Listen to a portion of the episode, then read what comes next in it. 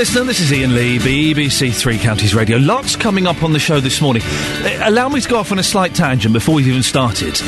I- I've discovered today that a member of the uh, breakfast team has spent over £100 on a pair of gloves. A pair of gloves, can you imagine? Over £100. It was 115 on a pair of gloves. I'm not going to say who. I wouldn't want to embarrass them. Uh, But I don't think I own any piece of clothing that comes even close to that. Can we, can we just try and find, just to, you know, can we try and find the most expensive piece of clothing that a listener owns this morning? Just a slight tangent I'm going to throw out there. 08459 455 555. Slightly more important matters coming up this morning. Lord Leveson is to publish his report into the culture practice, uh, culture, practice, and ethics of the press. How far should journalists be able to go to report stories? An incredible story that you just heard uh, in the news there with Catherine. A woman who's had five heart attacks was turned away from a hospital in Wycombe and told to go back into the car park and phone an ambulance. Do you feel like your local hospital cares for you?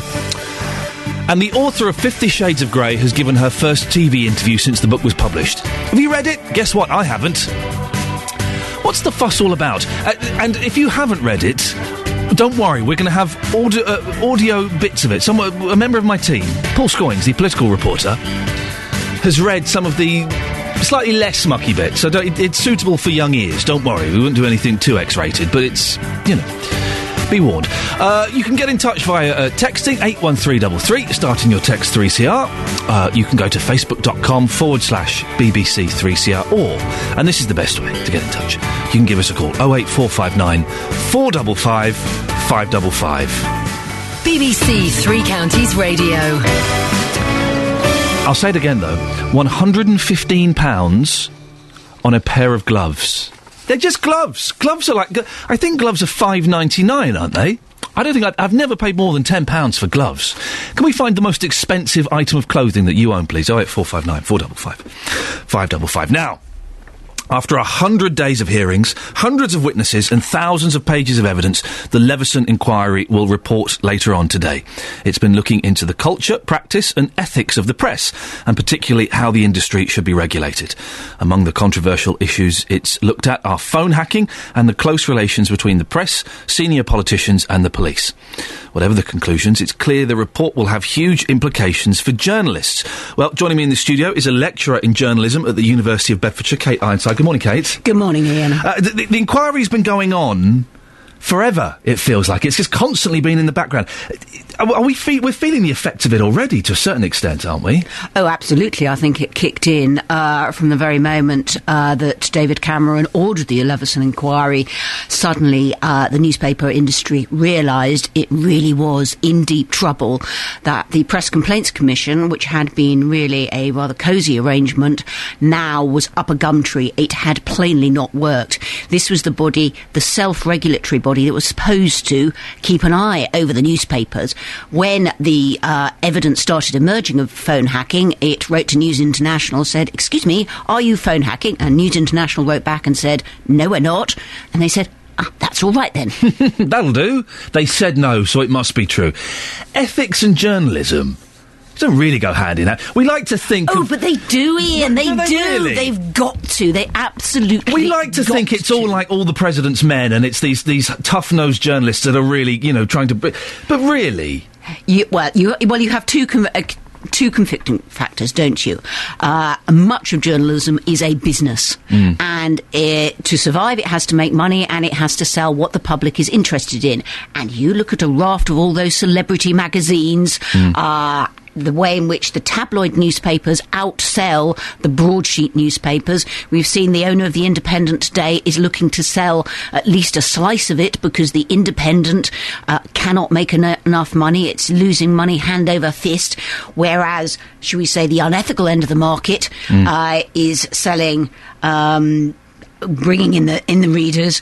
Um, it is a challenge. It certainly is, and yet it is so important for society to have a proper ethical form of journalism that is holding those with power to account in some form. It is absolutely vital. but the the real world gets in the way sometimes, doesn't it? And and journalists are going to be tempted to overstep the mark of what they're allowed to do, won't they? If, if, if it means they could get some information, then surely they'll be tempted to.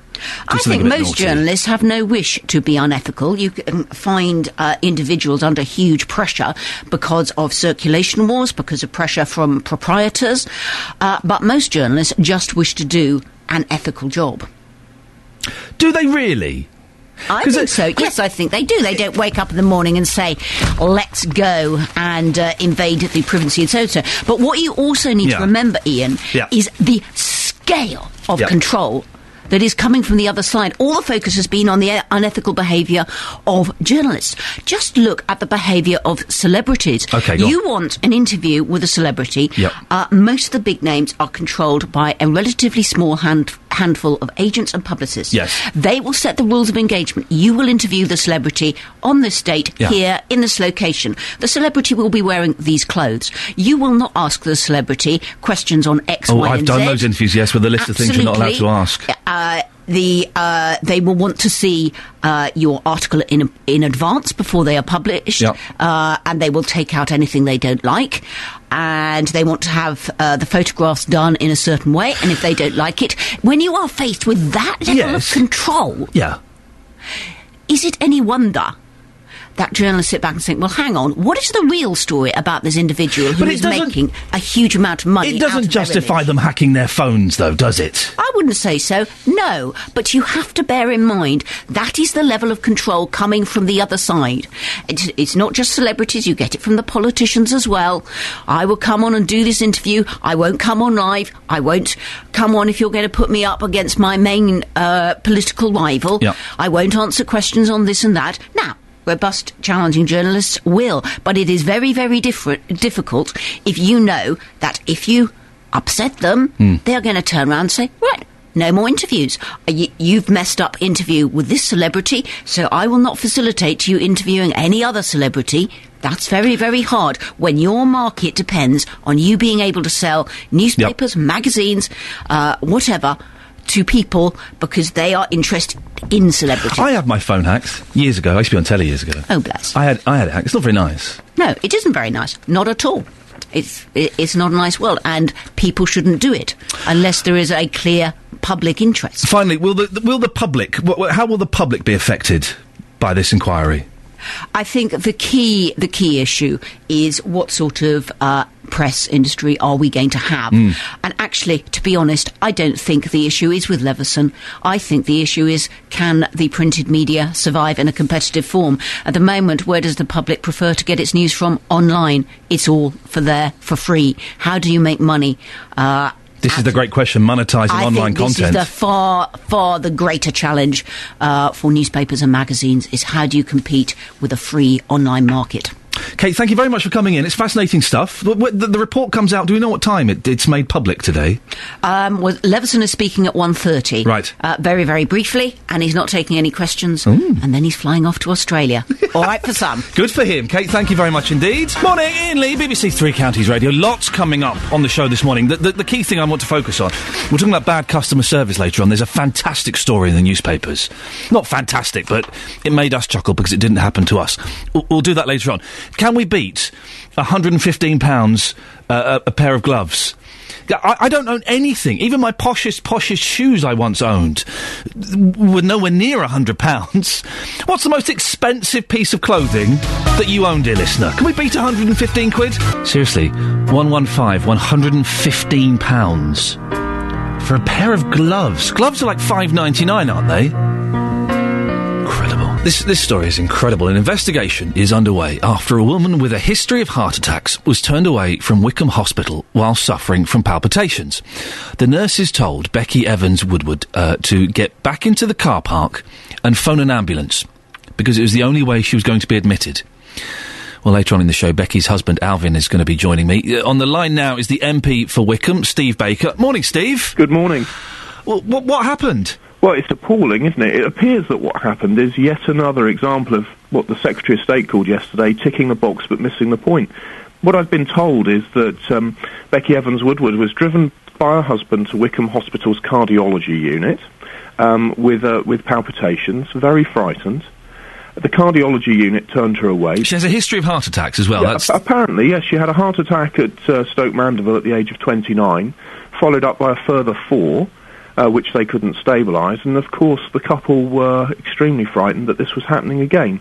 And Wycombe's cardiology unit had treated them in the past. So I think they were trying to do the sensible thing. He was just carefully taking her to the hospital as you or I might, um, and are expecting them to, to, to treat them. Now, I can understand that we don't expect specialist units to, to just accept walking patients in the evening because you can't have every unit being an A&E. But I, you know, there, there's, there's rules and then there's common sense. And I would have liked to have believed in this case they would have just opened the door. But what they did was send her over to the minor injuries unit for an ECG, which they couldn't do. So they referred her to Stoke Mandeville's A&E. Well, of course they refused to go to the A&E at Stoke Mandeville just to be sent back to cardiology. So there was a debate and they were sent outside to call an ambulance, which duly arrived and took them into the unit. But what a terrible, appalling palaver. So, Steve, was there, sorry, was there the ridiculous thing of them standing in, in, a, in the car park of the hospital, dialing 999, an ambulance came to the car park, they jumped in the back, then went round the corner? But so I understand. Uh, so I, I'm not sure they necessarily had to jump. Well, they might have jumped into. Uh, I'm not sure they were driven anywhere. They might Right. have just stood at the main uh, emergency entrance to the hospital. But yeah, th- this is the sort of appalling bureaucracy and the prioritisation of bureaucracy over common care. So, know, I'm absolutely shocked and astonished. Um, I understand an apology has been issued by the hospital. It's such an ob- obviously appalling incident that there has been an apology. Have you spoken to the hospital, Steve? Have they said anything to you? um, I, I have spoken to uh, some of the staff. I'm going along to the hospital on Friday where I know we're going to have further conversations. I raised it in the House of Commons yesterday. Um, one member of staff did use the word outrageous privately, but I'm not going to name them. Um, but, you know, people do know that it's just not good enough to turn this lady, to have turned this lady away not once but twice, um, and to have for somebody to have been prepared to send her up to Stoke Mandeville to come back just because they couldn't perform an ECG. Well, it's obviously just wrong. It, we, we asked the hospital to come on, and they've not given us a response yet. But it's, it, is, have you heard of any other incidents uh, of this happening um, in Wycombe since the emergency medical centre was downgraded to the minor injuries unit? Well, I, I've only heard rumours, um, so I wouldn't want to necessarily repeat rumours, but I would invite people who have been turned away to let me know. Uh, they can do that by uh, calling 01494 448 408. Mm. If they let me know, I'll gladly uh, pick it up. But bear in mind, on this case, it wasn't about the. This actually wasn't about the downgrade of the MIU so much as just failing to use the service which is there. So it's a, it's a slightly different problem. But uh, of course, you're right. During the consultation, we were reassured that it was all about better healthcare in Buckinghamshire. Um, I said people had to have a door through which they could go, after which they'd be routed to good care. That hasn't happened in this case. They've got to sort it out. Steve, you say you've raised this with the health secretary. What what what happens next? Where, will that go now?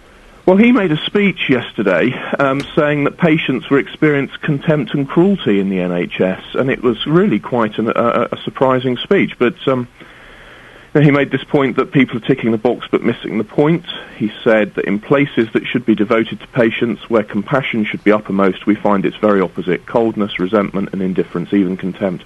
So the, the Secretary of State is taking strong action right across the health service to try to sort this problem out. But I think we do have to remember there are excellent staff in the health service working very hard to do a good job.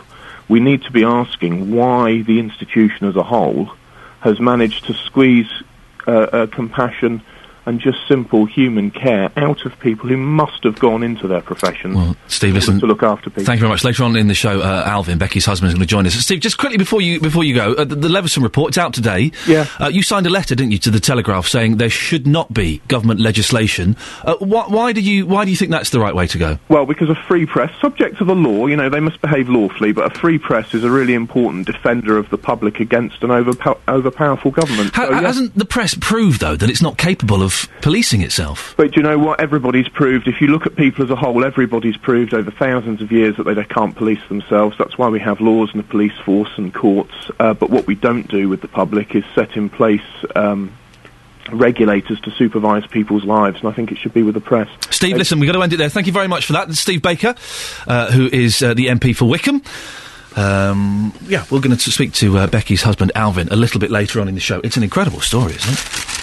If you have any experience, particularly with that hospital, I suppose, but any experience of um, being turned away from a hospital, 08459 455 555. We're going to talk. Th- th- this kind of ties in, I guess, because in the, the, the new. The new world, we're, we're customers, aren't we, at hospitals? It's, and we're customers of the police. It's a police um, service, not a police force. We're customers. So we're looking at bad customer service today because there's a, in the, a couple of the papers, it's in the Telegraph and I think the Mail. Tourist who complained received a four-letter email reply. A tourist who complained about conditions on a trip to Mexico received expletive-laden emails from a holiday firm uh, employee calling her a moaning bitch. We could probably say that word, but it, it, we got young ears, and I'm, you know, always are on the side of caution. Gemma Fish visited the country on a £3,000 Thomson holiday with her partner for a Valentine's break this year. Shortly after arriving, she complained to the holiday firm by email she was unhappy with the standard of the hotel. In reply, Ms. Fish received a series of abusive emails. Don't worry, I'll, I'll bleep myself here.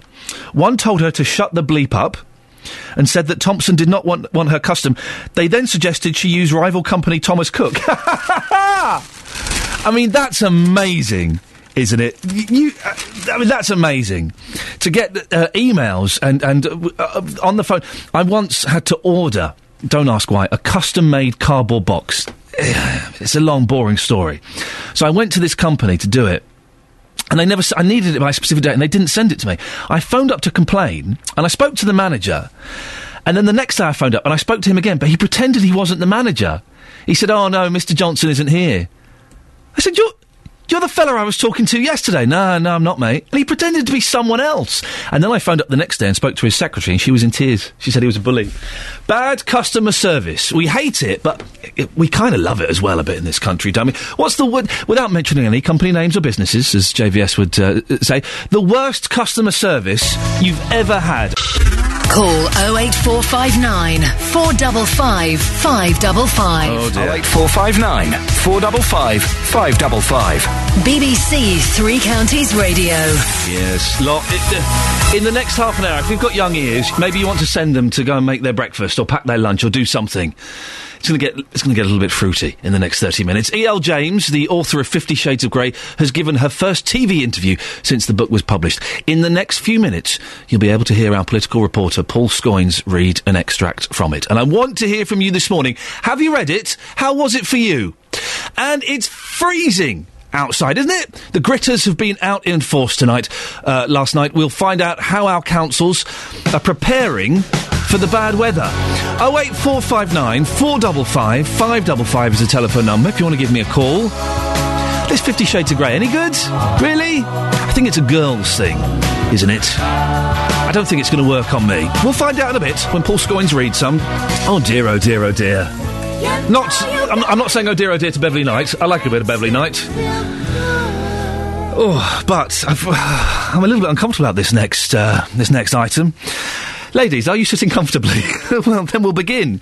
When it comes to erotic fiction, does it get any more erotic than this? The surge of jealousy I felt only moments ago tells me that I have deeper feelings for him than I had admitted to myself. Wednesday, he confirms, and he leans forward and kisses me softly. Something changes while he's kissing me. His lips grow more urgent against mine. His hand moves up from my chin, and he's holding the side of my head, his other hand on the other side. His breathing accelerates. He deepens the kiss. That's an extract from Paul Scoins' own personal diary. It's not. it's not. It's our political reporter, Paul Scoins, reading an extract from the book Fifty Shades of Grey. And I'll be honest, he wasn't very keen to do it.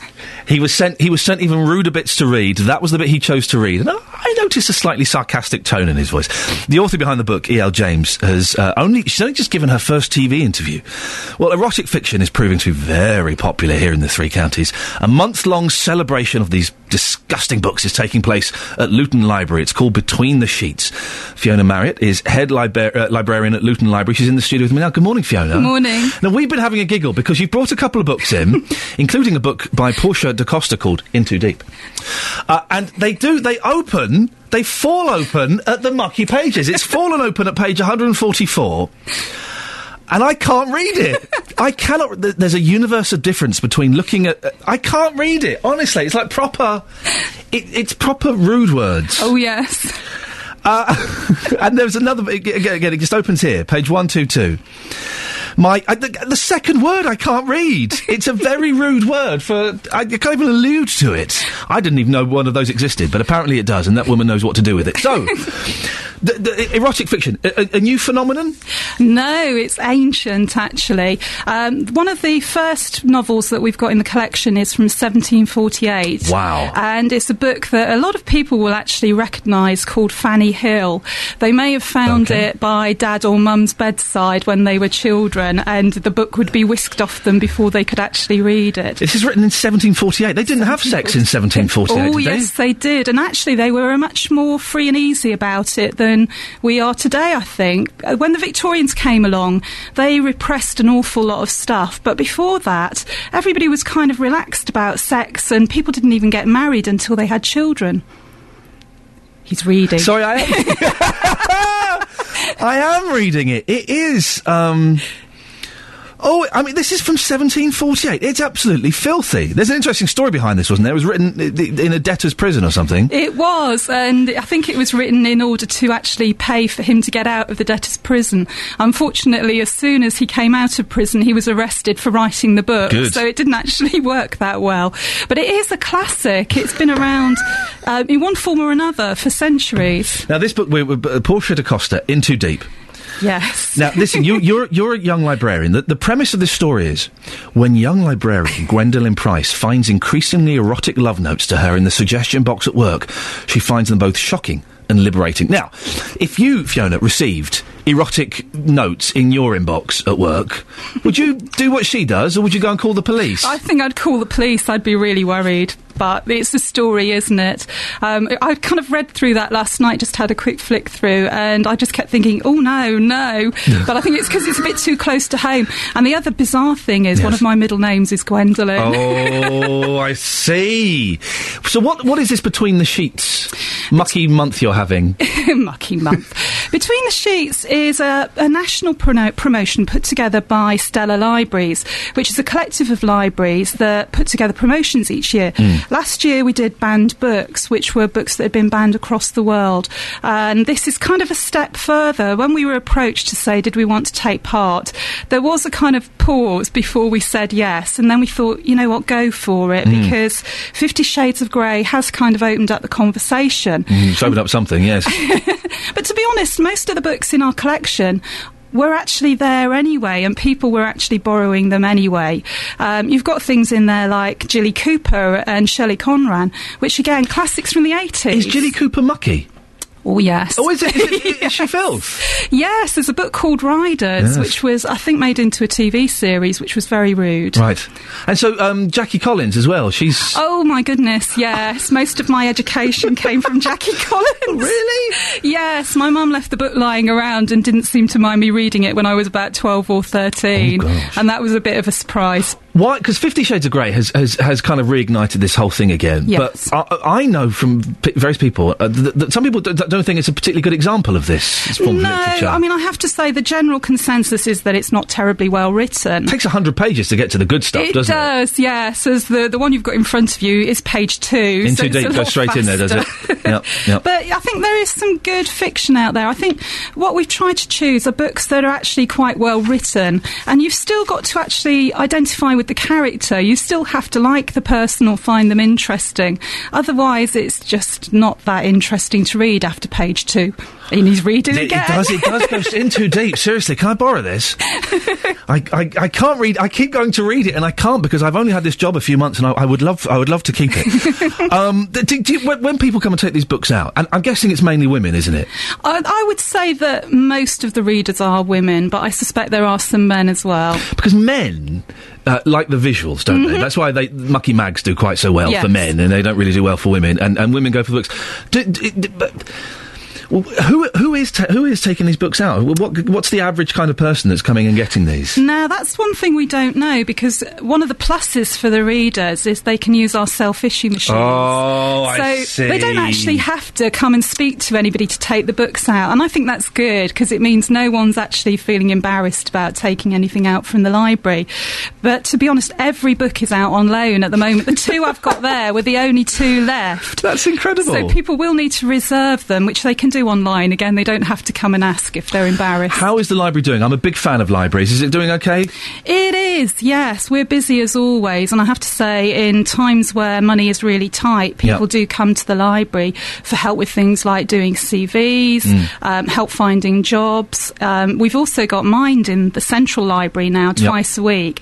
And they're seeing lots of people with mental health issues. We had them in talking about that, yeah. Yeah, you know, partially as a result of unemployment, and unemployment can lead to divorce and so on. So the library's there for that, that kind of first stop shop. I love libraries. I've got two little boys, three and one, and we were always at the library. When did they change the rule? Because when I was a kid, you had to be really quiet in the library. Shh, shh. Now anything goes in the library. You can do anything in there. Yeah, I would say about 20 years ago, so it's obviously a while since you've been It was. I, I used to get kicked out of the library for being too noisy when I was a kid. now they run around making as much noise as they want. I have to say, I've been told by customers to be quiet a few times. Good, good. Well, listen, thank you so much, uh, Fiona Mary. If, and if people, th- th- is this mucky month? Keep calling it a mucky month. Sorry, between the sheets. This is on now, so if people want to go and It is, and can I just say it's Yes. also on Facebook and Twitter, so you can actually tweet the sheets, Oh, which dear. is the, What an the Twitter unpleasant tag. but that you can actually take part in the conversation on our Facebook page, which is Luton Libraries. Thank you so much for coming in. Take that filth with you. I don't want anything more to do with that. Right. We'll have some more of uh, Paul Scoins reading Fifty Shades later on. Well, look at look at this. We throw out all these uh, d- d- serious news stories, and the thing that gets you all hot and bothered is mucky books. Linda from Milton Keynes. Good morning, Linda. Morning, Iain. Are you a fan of the Fifty Shades of the Grey? No, not really. No. Oh, uh, why not? Have you read them? I've read all three. Yeah, it, took, it took you to read the whole trilogy before you Uh, realised you didn't like them. it was um, pretty boring. I thought so they could have put it all into one book. Oh, really? Was it? Was Yeah. it I, I, well, listen, we have to be careful. We do have young ears. Yeah, yeah. But I know um, that the main. There's a lot of duct tape, isn't there? The, the guy goes to a hardware store to buy equipment That's right. Yeah. for um, th- their uh, fun. Uh, was that a bit tame for you then? Well, it wasn't tame. It was just. It was just boring. I thought. You know. It, um, yes. I think. You know. What, what were you hoping to get from the books that you didn't get? I don't know. Everybody was talking about it, and um, I thought, well, I must have a read of this and see Yeah. what's happening. You know. But um, well, no, it didn't do anything much for me. I, I, I don't know. Have you got a, a boyfriend or are you married? no, I'm a widow. Oh, okay, okay. So you you, you, you you used it to keep you warm at night. Oh, that's right. Yeah. have your have your friends read it? Is it the kind of thing that all the girls are talking about? Yes, my friends read it because I borrowed it from a friend, all three, but um, she said the same, you know, well, we could put it all into one book. Did you hear um, earlier on, Linda, our political reporter Paul Scoins reading it? Yes. Did did did that make it a bit more exciting? Having a, a, a well-spoken young man reading it. Well, yes, he's got a very nice voice, hasn't he? He's got a fantastic voice, hasn't he? Yeah. yeah. How about what- sp- supposing? And I, you know, I can't promise anything. that For Christmas, we sent Paul Scoins round to um, read and reenact pages from Fifty Shades. Would that make it more Now, exciting? It certainly would. Okay, It'd we'll s- make my Christmas. we'll see what we'll see what we can do. oh, Paul's listening at home now. He's writing his resignation letter this very second. we'll see what we can do. Now, I don't like the Rolling Stones, but I do like this new song of theirs, Doom and Gloom. Yes, please. Who'd have thought that 50 years after getting together, the Stones would record a decent song at last? I know. It's taken them 50 years, but it was well worth the wait. I love that. Morning, this is Iain Lee, BBC Three Counties Radio. What a. Uh, what a mucky morning we're having. I can only apologise. Let's do something far less mucky. Should we talk about gritters? Gritters, yes. Gritters have been out in force around the three counties overnight as temperatures have dropped. Wasn't it cold this morning? Oh, it was bitter. Nearly 60,000 tonnes of salt is being stored at depots across Beds, Herts and Bucks in preparation for icy conditions. Our reporter Tony Fisher has been along to a highway depot in Stevenage. He spoke to Derek Twigg, the Assistant Network Manager for Herts County Council.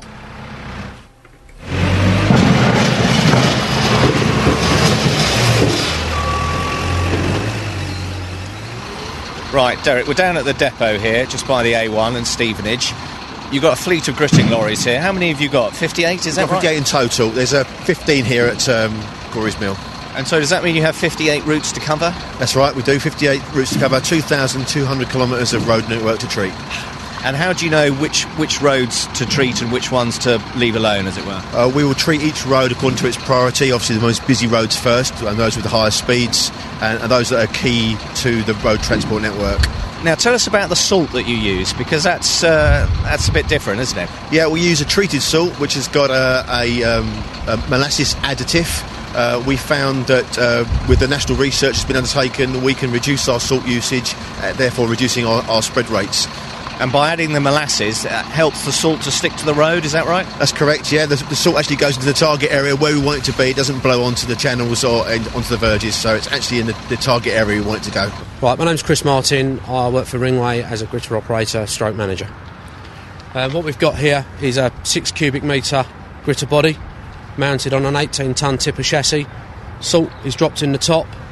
Um, the salt comes out of the back of the lorry through a conveyor belt down onto a spinner and it's spun across the road as we go.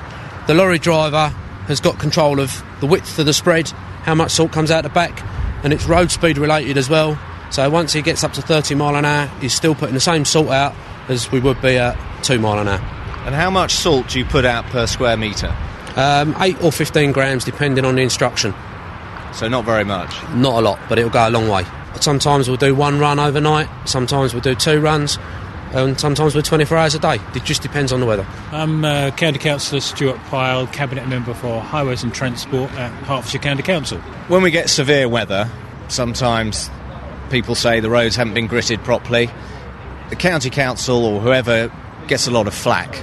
But what do you say to people? I mean, there's some situations where actually gritting the roads when the temperatures are too low won't actually make any difference. Some of the difficulties that we have, of course, is that salt, for example, is not a magic powder. It doesn't actually clear the roads. Uh, we need uh, vehicle traffic on the roads to churn the salt into the, the ice and snow and to turn it to brine. But even at, at brine doesn't uh, work effectively. Now, you're not obliged to grit footpaths, is that right?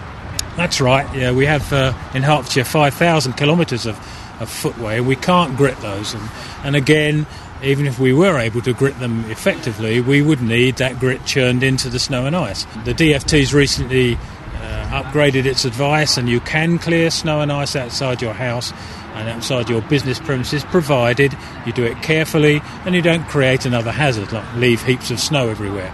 Roughly each gritting run each night for all 58 routes, 58 gritters cost £30,000. What's your budget for gritting the roads? Um, this year, the budget's 3.4 million, but I stress that that is not cash limited.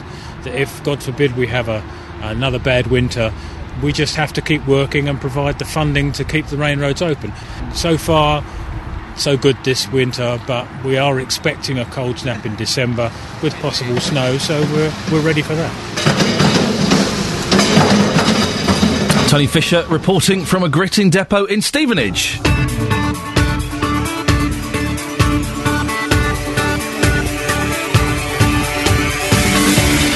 Morning, dear listener. I'm having fun this morning. It's one of those shows where, uh, y- y- you know, it's just perhaps more fun than perhaps it should be. First thing in the morning. You shouldn't be having fun on a breakfast show, for goodness sakes. Lots coming up in this hour of the show, and as always, we'd love to get your opinion on it. Uh, Lord Justice Leveson's long awaited report into press standards will finally be published this lunchtime. Do you think the press should be regulated? The National Free Bus Pass scheme for the elderly and the disabled is a financial time bomb. Should government money be spent on giving older people free bus passes? And a mucky month celebrating erotic fiction is proving to be very successful. Have you read Fifty Shades of Grey? I haven't. What's all the fuss about? BBC Three Counties Radio. And don't worry, if you missed it earlier on, we will be playing the clip of Paul Scoins, our political reporter, reading certain extracts from Fifty Shades of Grey. If only we should have. I know BBC doesn't do competitions, but we should have a competition. Win an evening with Paul Scoins, where Paul Scoins will uh, arrive at your house armed with Fifty Shades of Grey, some duct tape, and, and he will reenact various scenes from the book. I think he's slowly learning to hate me. Now, later on today, we will find out what Lord Leveson has to say following his long running inquiry into media standards and behaviour. It looked into the tactics used by journalists to get their stories, which included, uh, included shocking revelations about phone hacking. It's also examined the relationship between politicians, journalists, and the police. Here's a, a, an audio snapshot of what happened. After listening carefully, we've decided the best way to proceed is with one inquiry, but in two parts. I can tell the House that this inquiry will be led by one of the most senior judges in our country, Lord Justice Leveson. He will report to both the Home Secretary and the Secretary for Culture, Media and Sport. We'd gone up to the Bird's Eye building to um, look at the CCTV, and we were sitting downstairs in reception, and I rang her phone, Yes. and it clicked through onto her voicemail, so I heard her voice, Yes. and I was, it, it was just like I jumped. She's she's picked up her voicemails, Bob. She's alive, and I was just, it, it was then really. I cannot, for the life of me, think of any conceivable source for this story in the, in the Mail on Sunday except those voice messages on my mobile telephone. I also remember being 13 and thinking, who, why on earth would anybody take a favour over a £100,000? But being advised by management and by certain members of the record company um, to take the latter option, that he was a very, very powerful man. I was in the early stages of my career and could absolutely do with a favour of this magnitude. You wouldn't have been so undeft and cack-handed to have asked directly, would you, Mr. Murdoch? I hope not. I've never asked the Prime Minister for anything. I listened to a tape of a message, yes. But it was a voicemail message, wasn't it? Uh, I believed it was, yes. Did you know that that was unethical? Uh, not unethical, no. Wh- why not? It's not, doesn't necessarily follow that listening to uh, somebody speaking to somebody else is unethical. But on, on the tape of a voicemail message, you didn't think that was unethical? Well, it depends on the circumstances in which you're listening to it. Why are we all here? We're here because of the truly dreadful things that happened, not to politicians, but to ordinary members of the public whose lives have been turned upside down when they've already suffered through losing their, their, their children. Uh, and then have their lives turned upside down in a totally unacceptable way. And, you know, this is a sort of, I think, a cathartic moment where press, politicians, police, all the relationships that haven't been right, we have a chance to reset them, and that is what we must do. Well, someone who's taken a close professional interest is Ivor Gaber, who's a professor in media and politics at the University of Bedfordshire. Good morning, Professor. Good morning. What do you think of how the inquiry has been handled? Well, if you mean the Lord Leveson and his colleagues, I think they've actually handled it very well. It's a really difficult area, walking on eggshells. The one thing newspapers don't like is people looking at them, or at least people who aren't newspapers. So I think they've had had a really tough job, and by and large, they've done a really good job. Particularly the way they let, as you heard in that that, that little selection just now, they let ordinary people, the victims' voices being heard. I think that was really important. And almost as much as their, their, their recommendations, although probably not quite as much. The very fact that these people were given a voice, I think, was part of the, the, the positive outcome. What do you think was the most shocking thing that was discovered through this inquiry? Well, some of the things that were, quote, discovered, unquote, actually came out before um, in the revelations of The Guardian. Unfortunately, perhaps the most shocking one was actually uh, probably not quite correct. That is, we've had we heard Dowler Mrs. Dowler speaking about the phone messages. Um, we were all shocked when we thought not only was the News of the World listening to those messages, they were also deleting those that they'd, they'd already heard. In fact, that turned out not to be true, but I think that was the most shocking thing that people will remember. But it was just generally that picture of the tra- families who had a terrible tragedy, a daughter murdered, uh, not just the Dowlers, other families, um, then having to contend with newspapers revealing details about their uh, murdered children's lives. The, the, a lot of the newspapers have come out looking pretty seedy, haven't they? Grubby, yes, indeed. I think that's a fair word. D- c- can they ever rebuild the trust of the public, do you think? Oh, yes. I think um, they can. I mean, uh, just to, to confuse matters, to go back to the MP's expenses, um, which, you know, we in Luton are pretty aware of with, with what's happening here, people were very shocked by it, but actually I was just looking at some statistics yesterday. The actual effect um, at the election was not dramatic. So people can be shocked, but they move on. Um, I won't say forgive and forget, but uh, a lifetime's um, habits aren't necessarily changed. On the other hand, of course, people are buying fewer and fewer newspapers anyway, so those who are, if you like, marginal papers who might or might not buy a newspaper today after hearing the revelations might opt not to rather than to. So I think there is an effect, but I think it's a small effect. We've seen people like Steve Coogan and uh, Hugh Grant at the inquiry and being very vocal about what they claim to be an intrusion. How do you think the public feels about the I- I- intrusion to ce- celebrities' lives? Because it's the public that buys the papers, isn't it, and makes it worthwhile. Yeah, I think the I think the public are, are particularly ambiguous about intrusions into celebs' lives, whereas I think there's univer- universal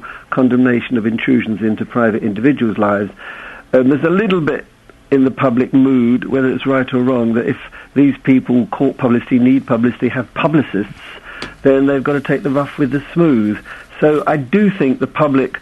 Again, I stress, I'm not making it saying this is correct, but I think that the public do make a different judgment and are prepared, are actually interested in the, the details of, of, of pub celebrities. It's odd, isn't it? Years, years and years ago, Professor, I used to have a, a, a tiny little television career, and uh, uh, f- th- th- uh, looking back, it was obvious that about ten years ago, nine years ago, my phone was hacked. I, I had that thing where um, the, the various things happened, but the main thing was I would go to my phone, it would say there was no new messages, but there would be four messages I hadn't heard before. So someone was obviously listening to them. Uh, it. It, I didn't have anything particularly interesting going on. It was a very, it, it, it's a very unpleasant feeling to be like that. Oh, I can imagine. It's like people who've suffered burglaries say, okay, they were frightened, but there's that sense afterwards that stays with them that their house has somehow been defiled because somebody else has been there, even if there's no damage. Hmm. So I can understand that very, you know, and you think it never quite leaves you, does it? I wonder if anybody's been listening to this. The thing is, all they heard was messages from my mum going, "Hello, Iain. Iain, I don't think he's there. Is this recording?" That's all they heard, so they're going to get no big story from it. But it's an odd feeling. What do you think the outcome is going to be, uh, Professor, from from the inquiry? I, I- I think there's going to be, well, I can predict, well, one can't often stick one's neck out. There's definitely going to be a new system of regulation, no question. The PCC, the Press Complaints Commission, is dead. is it going to be self-regulation or government imposed? Oh, I'm glad you asked me that question. I don't know. I mean, that is the big. Well, I suspect. That, well, can you just? You said is it going to be self-regulation? Or yeah, I, I don't think the newspapers are going to be allowed to set up their own. Because they, they've proved, haven't they, that they can't look after Yeah, themselves. yeah. And I know that Dominic Mohan, the editor of The Sun, kind of wrote an open letter saying, give us one more chance, Well, please. They've had five chances. This is the fifth inquiry into the press since the war. So I know, I'm pretty sure that Lord Leveson is going to recommend a new system of well, government-backed, if you like, or um, press regulation. But I'd be, I, I got, I, I'm, there will be no government political involvement in it. Of that, I'm sure everybody's spoken against that. So it's just the question of how do you do it? Do you do a BBC Ofcom type system, or are there other models to look at? But I think you're absolutely right. There's going to be form of um, statutory backed regulation. That is, the government will set it up, but then, um, and I'll express a personal opinion. Hopefully, at that point, they walk away. But I think everybody agrees they should not be involved. How much longer are we going to have newspapers for? Oh, well, Five uh, years, ten years? They're on their way out, aren't they? Another good uh, yes and no. I think mass, the, the, the, there's always going to be a space for certain sort of specialists. Um, newspapers, even then, actually, as I say it, and thinking about the Financial Times, actually, most copies of the Financial Times are now read online. You get everything from. I, I, I turn on my phone in the morning and I know what the news is. I, I can go to, to Google or Yahoo. I look at all of those sites. I can look at the front pages of the papers online. It, the, the, the printed newspaper isn't going to be around forever, is it? I, th- I, I think you're right. I wouldn't have agreed with you a couple of years ago, but I think the speed that this is happening uh, has taken everybody by surprise, and I, I suspect you're right, although I think it's going to be longer. I mean, I have to say people have been foretelling the death of various, I mean, you know, uh, ra- radio was going to have killed the newspapers, television was going to have killed radio, um, online, internet m- m- m- vid- videos were going to kill TV. You know, the one thing we know about the media is we don't know. People's habits are not always predictable. So, yeah, I think it looks likely that we're, we're, national newspapers are going to die. I think there's always actually going to be a role for local papers, but I think national newspapers could be in serious trouble. But, you know, at the end of the, people make predictions and they don't always turn out to be right. Well, we won't, Professor, we won't hold you to it, but thank you very much, Professor uh, Ivor Gaber, who is uh, Professor in Media and Politics at the University of Bedfordshire. 08459 455 555. Do you think the, the, the newspapers should be regulated? That there should be an, an official government body that, that kind of hauls them in? They've done some pretty shocking things. Remember that the, there was a, a, a couple of years ago, there was a young uh, woman got murdered, and all the papers came out and said, oh, it was her neighbour. Her next door neighbour did it because he's got a funny haircut and looks a bit weird.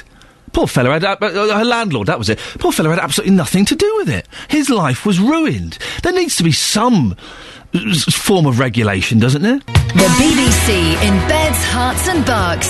This is BBC Three Counties Radio. Now, do you have a free bus pass? Sorry, I was talking there with my microphone turned off. I was thinking, why, why? This sounds a bit funny in my ears. Because I had my microphone turned off. I'm, I'm an idiot. Have you got a free bus pass? How often do you use it? It's being called a financial time bomb by Urban Transport Authority bosses. They say the scheme could lead to a 75% spending cut uh, on other transport services. Well, Leo McKinstry is a Daily Express columnist. Morning, Leo. Good morning. What do you think about the scheme? Should it be scrapped? Well, I think it certainly should be modified. We are going through a great uh, financial crisis because of uh, the size of government spending, and this is happening right across the Western world. And governments are having to look at entitlements, and uh, one of those is bus passes. And I think one of the first steps to take is to place some sort of age restriction on it, so it isn't so costly to other transport users. And That means raising the age from 60 to retirement age 60, 65 at the minute and going up to 67 over the next few years. I mean, it's in a way it's ludicrous that someone might be in a quite a well-paid job, uh, still working for the next few years, and is actually getting a bus pass. And uh, we just can't go on affording to this. The government is going to have to make further huge cuts in public spending right across the board from education to welfare, and they're going to have to look at everything. And bus pass entitlements are one of the things to look at. Leo, there will be um, people listening to this show, a lot of people listening, who, who do have uh, free travel passes, and they'll be saying, well, hang on a second, I've paid my tax, I've paid my NI, uh, uh, uh, national insurance, I, d- I deserve to have a free pass. Well, a, that's always the argument wheeled out against any sort of cut on anything. We get that on uh, the NHS. I've paid my I, I paid my taxes. We got it last last year when the government was uh, looking at increasing uh, the tax rates, the marginal tax rates for pensioners. I, I've paid taxes all my life. I, I'm entitled to this. But the fact is, the world has changed. Now, we, the government has far less money. Uh, the population is growing. The population, population, uh, the elderly proportion of the population is going up. I mean, in some ways, that's a good thing. We're all living longer. But it's ludicrous to pretend we can carry on with the world of the 1960s and 70s with all these huge changes in finance and the demographics of of age. I mean, if people are living far longer, that imposes an extra burden on the on the state, and it's just unaffordable at the minute. Isn't there a danger, Leo, that, that older people who do uh, do have these bus passes and do rely on them, that w- without them, uh, they could isolate and become very lonely and, and not interact as much as they do? Well, I mean, there is a way to deal with that, is to say there's some sort of limit, and uh, if you can't really genuinely uh, uh, hard up, uh, then maybe there can be some sort of concessions. But we've grown up with this image that all pensioners are, on the bread line, and that all pensioners are desperately hard up and need all the support they can from the state. In fact, that's not true. The the proportion of wealthy people is very high amongst pensioners and uh, an awful lot of older people did extremely well out of the property boom, uh, and also they're the ones who have jo- enjoyed until recently this golden age of pensions when people in work uh, built up big pension pots and uh, are now have quite a good income in their old age, which have got people of my generation. And I, I'm age 50, I don't have a pension at all, and I don't know what uh, exactly I'm going to do in Leo, age. Leo, you, you're, you're 50 and you haven't got a pension. Yeah, and I mean, there's a huge. I'm self-employed. There's a huge number of people like me. Are you not worried? Does that not worry you? Well, I, I, I mean, I, in a way, I'm lucky that I'm a writer, so I hope I, I'll be able to earn some sort of living for it. But you know, it is a, a huge problem. You know, hmm. we're talking about bus passes for the elderly, and there are huge numbers of people in my. Uh, well, in, in my position, who don't have a pension or they have a tiny pension pot. You know, e- even if you have a pension pot of a hundred thousand quid, that's going to get you an income of about four or five thousand when you when you retire. So that, that that's the far bigger problem that's facing our country. The the uh, the that uh, the future generations and their income. Leo, we'll leave it there. Leo McKinstry, thank you very much. I always get scared when we talk about pensions. I've got one. It's tiny. Haven't paid anything into it for the last 12 months. I'm going to be so screwed when I'm old. No, I'm not. I'm going to get sensible. Well, our, our uh, uh, bus pass correspondent, Justin Dealey, is out and about in the three counties. Morning, Justin. Yes, hello, Iain. Uh, plenty of views coming in about this. I'm I in bet. Milton Keynes this morning talking to bus users. A few moments ago, I spoke to John. Well, John, you're going to be getting your free bus pass very soon. Do you think government money should be spent on handing out free bus passes? Well, I don't think it's a free. It's not a free bus pass, is it? It's a, it's a. You paid at the system for so long. You paid you paid your dues. You paid your taxes, and it's something. It's an entitlement. It's not. It's not free. It's nothing that's been given to you for nothing. You'd be very angry if somebody said to you, now you're due a free bus pass, sorry, you can't have one. You'd be furious, wouldn't you? Well, of course I would. Uh, if it's an entitlement, it's something that everybody expects. I- If, if I reached 65 and I was told I wasn't going to qualify for a old age pension, I'd be very upset about that. Mm. And I think this is another, it's another entitlement, like a pension, perhaps. So it's not free, people are paying into it all of their lives, and do you think, once again, it's time to pick on the pensioners in this country?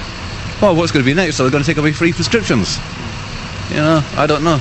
Interesting views there from John again saying it is not free. Well, yesterday I jumped on a train. Today I jumped on a bus. I'm having quite a week, aren't I? I spoke to Terry. Well, I'm actually on the bus now with Terry, who's reading her paper this morning. Terry, in terms of pensioners getting free bus passes, you in favour of that? If so, tell us why. Yes, I'm in favour of that. They've worked probably most of their life and they're struggling with the money, so it'd be a good idea that they received a free bus pass. So the idea of taking that away, in your opinion, is just simply wrong. Yes. And a word on Fifty Shades of Grey. Talking about that this morning. Have you read it? No, I haven't read that. What about your friends? Um, some of them, yeah. Are they excited by it? Yeah. I think we'll leave it there. Thank you very much. okay, thank you. That was Terry with our newspaper talking about bus passes and Fifty Shades of Grey there. But uh, I think, Iain, we're going to struggle to find anybody this morning using the buses who says, do you know what, it's about time we looked at this properly and we stopped giving pensioners bus passes because 99.9% of the people I speak to, and this comes up time and time again, they always say to me, people who are 65 and over, they simply deserve a free bus pass. It's interesting, isn't it, that, that, that use of the word deserve a free Mm. bus pass because it's only bec that's the culture that we have. If that culture didn't exist, then people wouldn't think that. Justin, stay there a second. So I'm going to speak to. I'm going to speak to Shirley. You, you might want to ch- chip in, Justin. Uh, Shirley's in Milton Keynes. Good morning, Shirley. Good morning, Do you have a bus pass? I do. Can I ask how old you are? 68. 68 years old. Okay. Yes. We're going to take your bus pass off you to save the country a load of money. Yes. How do you feel about that? Disgusted. Why? Disgusted because if I didn't have my bus pass, I wouldn't go out. I wouldn't go anywhere. I wouldn't be able to because I wouldn't be able to afford to pay the fare.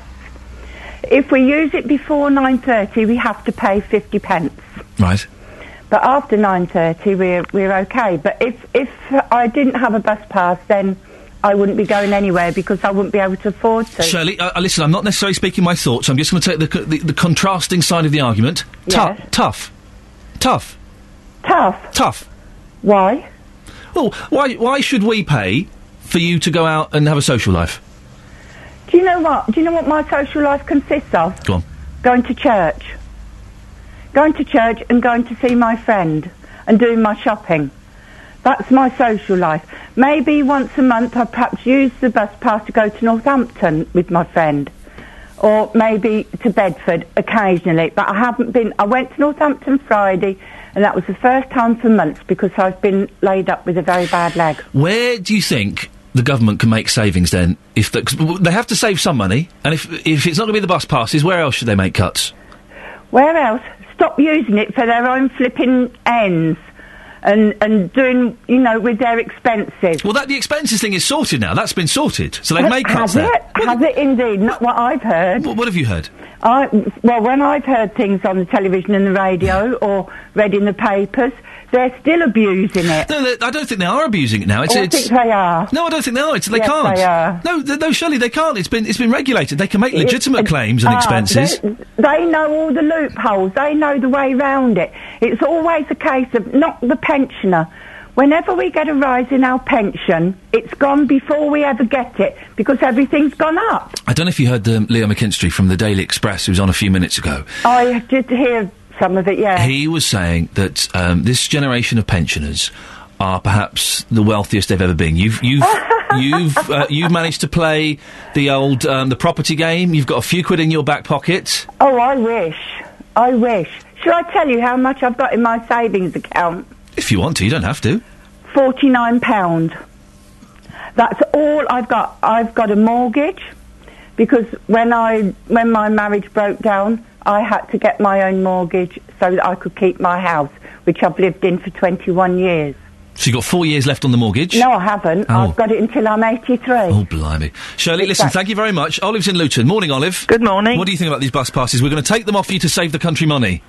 Well, I think keep the bus passes, but um, if they're really short of money like that, charge. When years ago we used to pay fifty p towards our bus pass. Yeah. So the only suggestion I could say is pay uh, charge us a bit on our buses fares. How about uh, uh, uh, you have to pay £200 a year? That's not bad, is it? Free, free bus travel for 200 quid a year?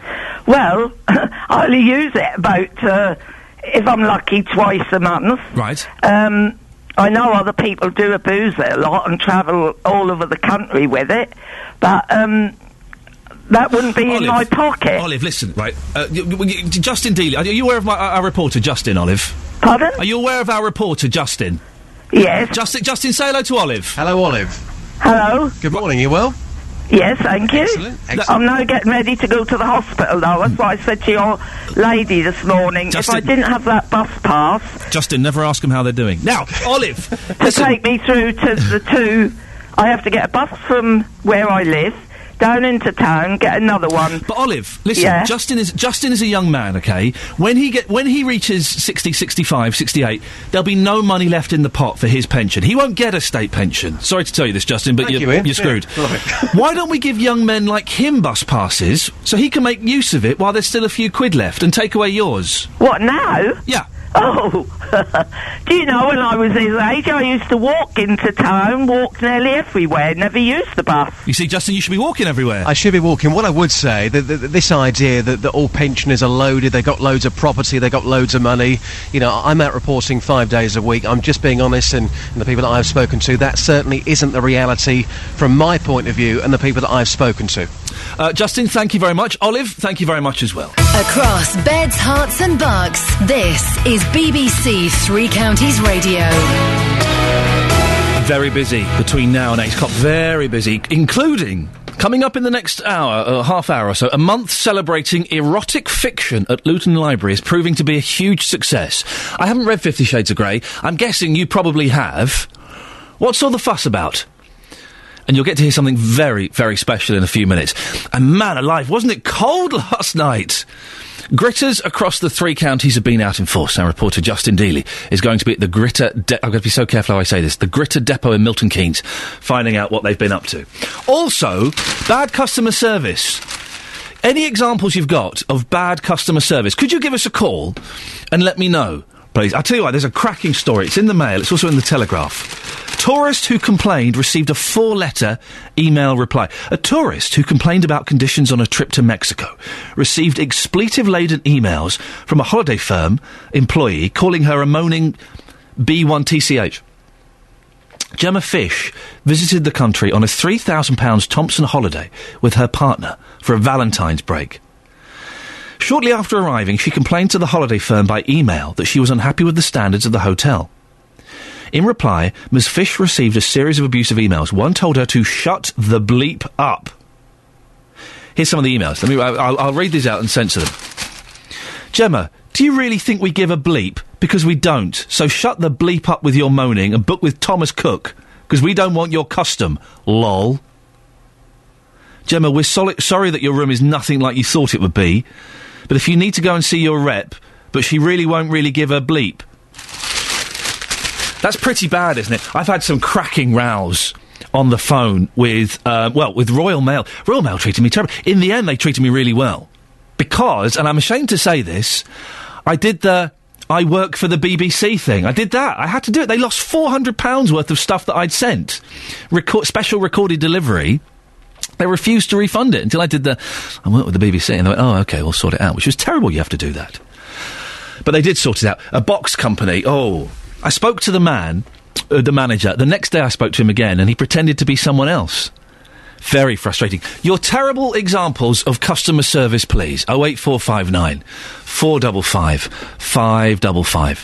What do you think? Here's a tangent. The biggest selling book is since records began in the UK. The Bible? No.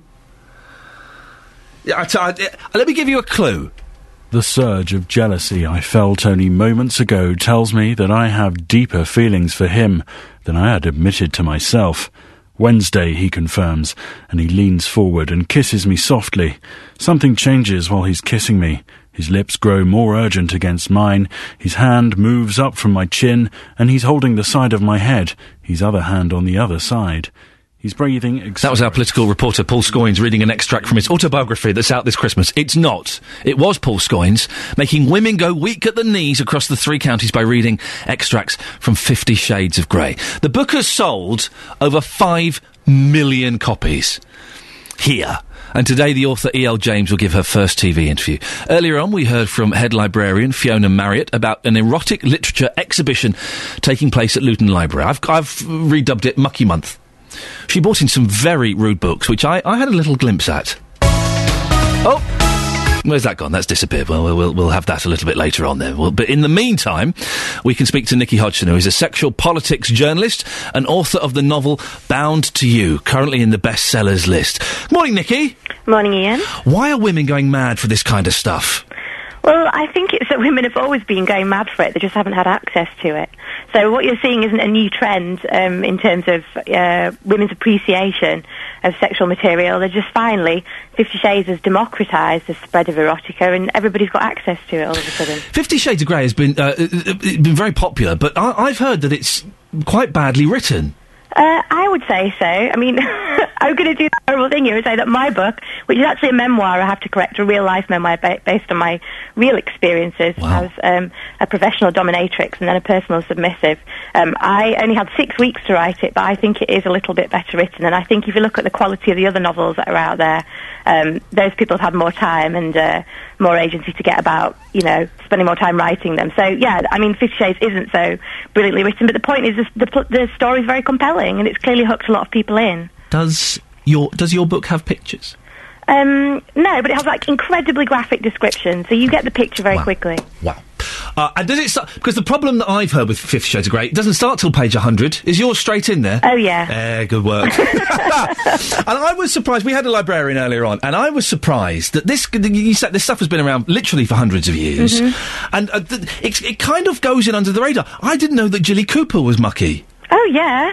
I mean, Jilly Cooper is like the archetypal. That's what I'm saying. That this stuff has been around for Yeah. ages. You've had the black lace imprint for years, but it's just that you know, for various different reasons, you know, a serendipitous set of circumstances, certainly for E.L. James, just enabled, and also because of the way that the book was first, um, you know, available through like e-distribution Hmm. through the internet.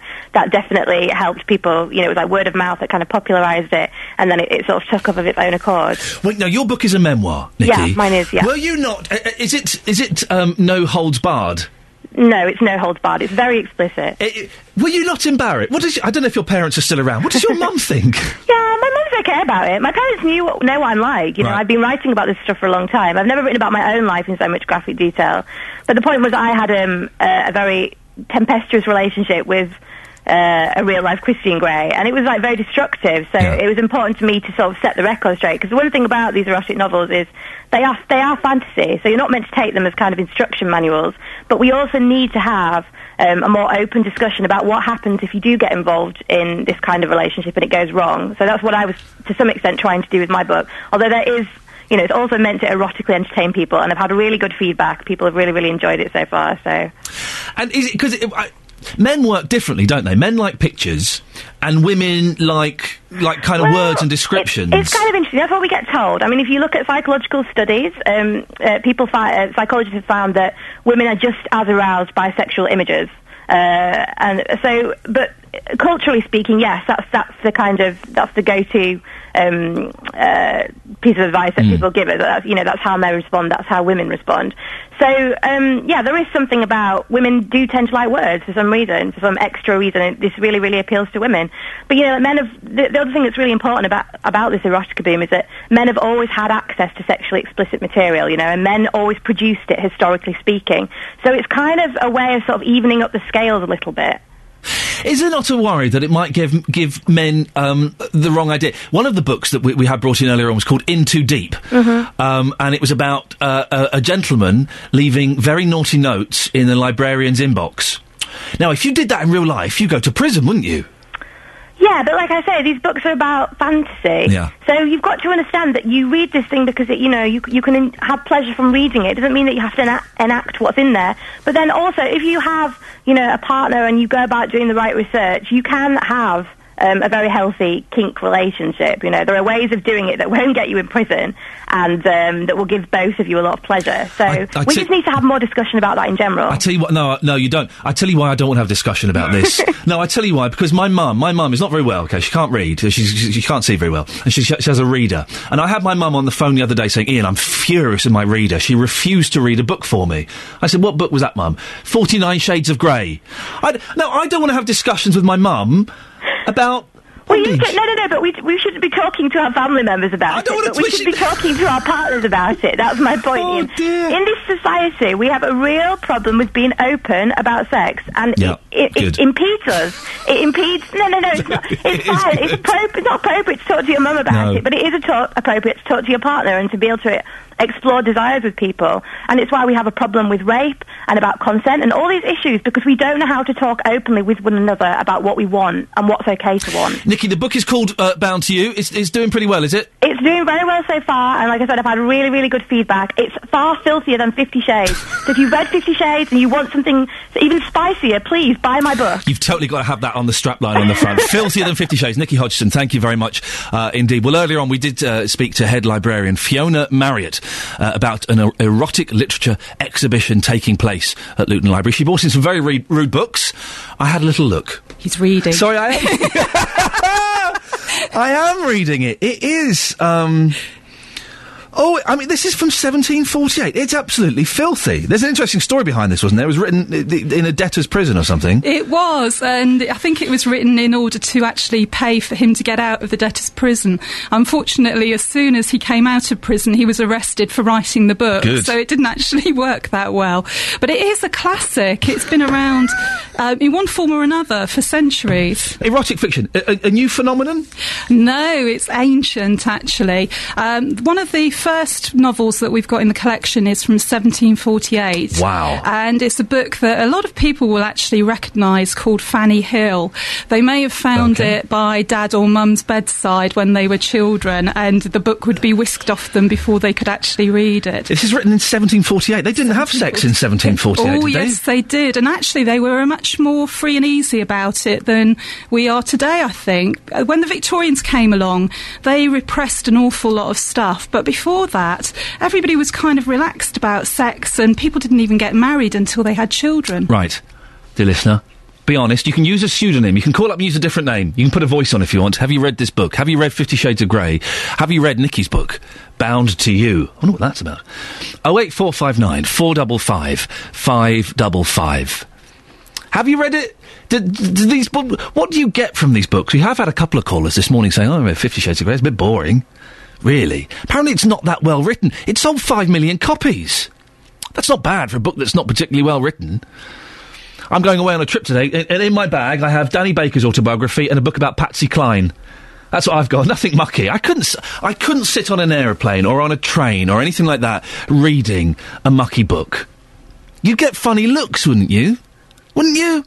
Oh eight four five nine four double five five double five. Am I just being prudish and ridiculously old-fashioned about this? There are uh, uh, calls to abolish free travel for pensioners and disabled people. It's it's a financial time bomb waiting to happen. Apparently.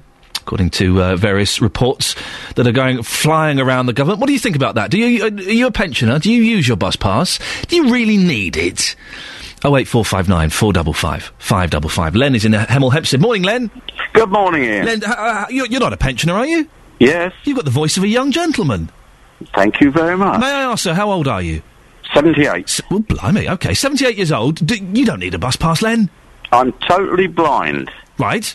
And I need to get into the towns and everything, and people have to guide me around. So, you know, um, we do need our bus passes. What? But but but really, do you need it, Len? Surely you've, you've got a few quid stashed away. You're- We were hearing No. from a guy from the Daily Express earlier on saying that you all you old people are, are, are loaded. No, we're not. Do you know how much? I'll tell you how much my pension is. It's £106 a week. Yep. And I've done 42, 40, I, I've worked over 50 years to get that pension. Yeah. Now, I did quite a long time in the army. And I was fighting for this country all over the place. Now, Mr. Cameron promised in his manifesto, yes, we're not going to hit the blind people for anything, or the disabled, or the elderly. Yeah. And that was a manifesto promise. Well, When Mr. Clegg and Mr. Osborne got into coalition with them, yeah. They decided, oh, we'll hit the pensioners. Len, Len, listen, with, the, with they've taken part of our fuel allowance. the country's running out of money. We're, we're bankrupt. Oh, we need. what? We we've already paid that money into this country in our in our incomes and our our taxes. So why are we being penalised because of irresponsibility of these governments? Where you know should- what they should do? Go on, tell me. Cut the uh, benefits given to these MPs. Cut Benefits? The, yeah, the um, expenses. Yes, I'll expect. Well, but, also, when they get into power, they vote themselves a massive rise. I don't think they've had a pay rise for a while. The MPs. and oh, also, they did. Last a couple of years ago, they had quite and a big also, pay rise. Len, the expense, the expenses problem has been sorted out. That's no, the- it hasn't. Well, it has. They, they just how make. many? How many of them have been told to pay back the money? How many of them have been prosecuted and, and jailed? Only two. But they have out of uh, six hundred and forty. But they have clamped down on that, so it's you can't um, it's still going abuse. on. You can't abuse the system still- anymore. Oh yes, you can. There's legitimate There's claims. all loopholes in that system. It's not legitimate claims. They can go in and I'll tell you something. They can go in and get a petrol receipt. Yeah. They have to get a petrol receipt. Say, so what do they do? They go in and say, "Oh, we'll just put twenty quid extra on it." No, they don't. And You, you, can't, you can't listen, Len. I get petrol receipts. You can't go into Shell or Esso and say put another twenty quid on it. It doesn't work like that. On the receipt, it does. No, it If- doesn't. If you've got to write out doesn't. a receipt. Look, I work when I left the army. I worked in a petrol They don't. station, They don't what handwrite, Len. They on. don't handwrite petrol receipts anymore. It's well, all printed on I'm computers. Talking listen about my time. Okay. Well, then listen. I, I suspect that if this were to happen, I suspect a 78-year-old blind man like yourself, sir, would, an ex-soldier, I'm sure you'd be all right. Yeah. Len, but, you know, on £106, don't expect us to have to pay. Good lad. Len, Len, Len thank, I've got to end it there. Thank you very much indeed, Len in Hemel Hempstead. Well, he's, he's feisty and he's angry. What do you think? Oh, eight four five nine four double five five double five. Uh, after nine o'clock, Jonathan Vernon Smith is going to be picking up the baton and running with it. He'll be asking on the big phone in, should the country save money and scrap bus passes? You've got to think, everyone is making cuts everywhere. Okay, we, uh, as a country, we're in a lot of trouble. You think, you think the cuts, the cuts haven't st- even started yet. They haven't even started yet. You wait until they do. Bus passes, do, do, do we need them? Oh eight four five nine four double five five double five. Temperatures have dropped overnight. It's freezing out there, and gritters have been out in force across Beds, Herts, and Bucks. BBC Three Counties Radio has learnt that our councils have close to 60,000 tonnes of salt ready to be spread on the roads. Our reporter Justin Dealey is at a gritting depot in Milton Keynes. Justin. Oh, Iain, it's freezing this morning. Isn't it, or isn't it chilly? It's, it's really changed in the last couple of days. It really has. Uh, I'm live in Milton Keynes this morning. I'm at uh, the Salt Barn in Bleak Hall. Joining me live here in our radio car is Mo- Mark Bowater. Mark is the Highways Operations Manager for Milton Keynes Council. That is your salt room. Wow, that is incredible. We'll take a photograph of that and put that on our Facebook page. How much salt do you have here then, Mark? At the moment, we have just over two and a half thousand tonnes. We started the season with just under three thousand. And where's it all come from? It comes from a place in Cheshire. It's a big salt mine up there, run by Salt Union.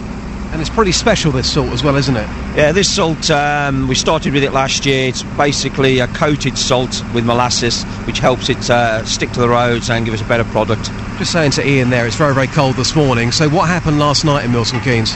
Yeah, we had the gritters out from 7 o'clock last night. Uh, we have 11 routes. They completed them all. within about two and a half hours. So by sort of 10 o'clock last night, Milton Keynes was gritted. Everyone's very busy. I presume it's your busiest time, certainly for this winter. You've got a plan of action in place for this weekend when temperatures again are going to drop. Yeah, we're look, already looking ahead towards the weekend. Uh, guys are on standby, ready to go. We'll monitor the situation day by day. Um, we'll probably have two or three runs before then anyway. Are you convinced everything is in place to keep Milton Keynes safe this winter? We'll do our best. Uh, the problem is it's nature. It depends what it throws at us and how much, how quickly. A lot of people, Mark, uh, again, I'm being honest here, will often have a go at you. They'll be phoning us saying, Where are the there- there's ice everywhere. They're not doing their job properly. What would you like to say to those people this morning? Well, we do our best. The problem is we'll put the grit down as quickly as we can, um, but it takes the cars to grind it in, things like that. With frosts and minor ice, we can deal with quite quickly. When the snow starts to come, it obviously takes a lot longer, and it depends on the temperatures. We'll do our best, like I say, to keep Milton Keynes clear. A lot of councils, they don't grit the, the, the footpaths. Here in Milton Keynes, you've got the redways, so it's a, a slightly different situation here, isn't it? Yeah, it's very different, really. We have two little redway gritters which are parked over in the corner there. They'll go out and grit the redways. They've got little ploughs on to help clear them of snow. And they also go in the city centre. We have um, the hand gangs going round both Stony, Wolverton, Olney, Bletchley.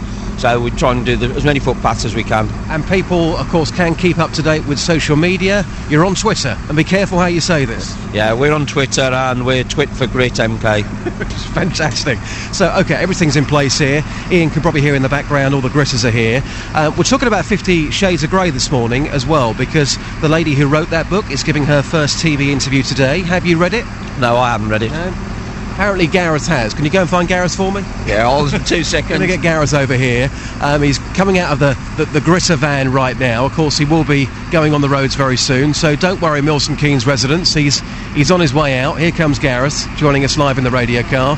Gareth, you're live on three counties. Please don't swear. Sound like Davina there. Uh, your wife has read Fifty Shades of Grey. Yes, she has several times. Yeah. Has it changed your life and keep it clean? It's made it a bit more exciting. Thank you very much indeed. that was Gareth who's read Fifty Shades of Grey.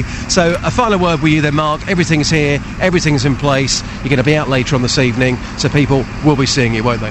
They will. They'll see the vehicles out. I would imagine it'll be 7 o'clock tonight or 4 o'clock in the morning, but we'll make that decision around lunchtime. Oh, and one final question. Um, these gritters we're talking about here, very high tech, how much are they worth?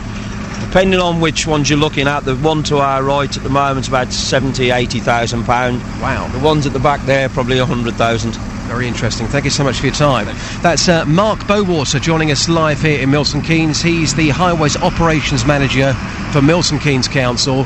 Iain, it is very loud here, but it just proves that people are here, they're working, they're making plans for later on today, and of course throughout the weekend when it gets even colder. You, um, you amaze me, Justin. Why? The, the, the, the majestic and seamless way you managed to weave all of our stories together. I could Oh, asking these big free bus passes, I- yeah? I know I was about to. these big burly fellas, and you going up to them and saying, "By the way, have you uh, read Fifty Shades of Grey? Incre- excellent work, Justin. Have you? Thank you, By the way, have you read Fifty Uh, Shades? no, I haven't read it. However, I do know other people who have read this book. And All right, a friend of yours is it? Okay, yeah, a friend of yours has Yes, read it, Justin. A friend yes. of mine has read this book, Yes. and uh, the feedback that I'm getting from this book is, in actual fact, there's nothing too smutty, nothing too dirty about it. Books in the past have been far worse, but they just haven't had the publicity machine. Yes. Let's say. Do you do you own cable ties and duct tape? Um, no. Okay, Justin Daly, thank you very much indeed. Uh, he, he is good, isn't he? I could never weave as many stories as he does into one uh, on. We get our money's worth of Daly. That's what I'm saying. Uh, bus passes. Um, a text, uh, some text here, 81333, starting your text 3CR. Try and put your name on if you can. Uh, Iain, my mum gave up driving due to her age, and without her bus pass, she would be housebound. You don't automatically get a free bus pass, you have to apply for it.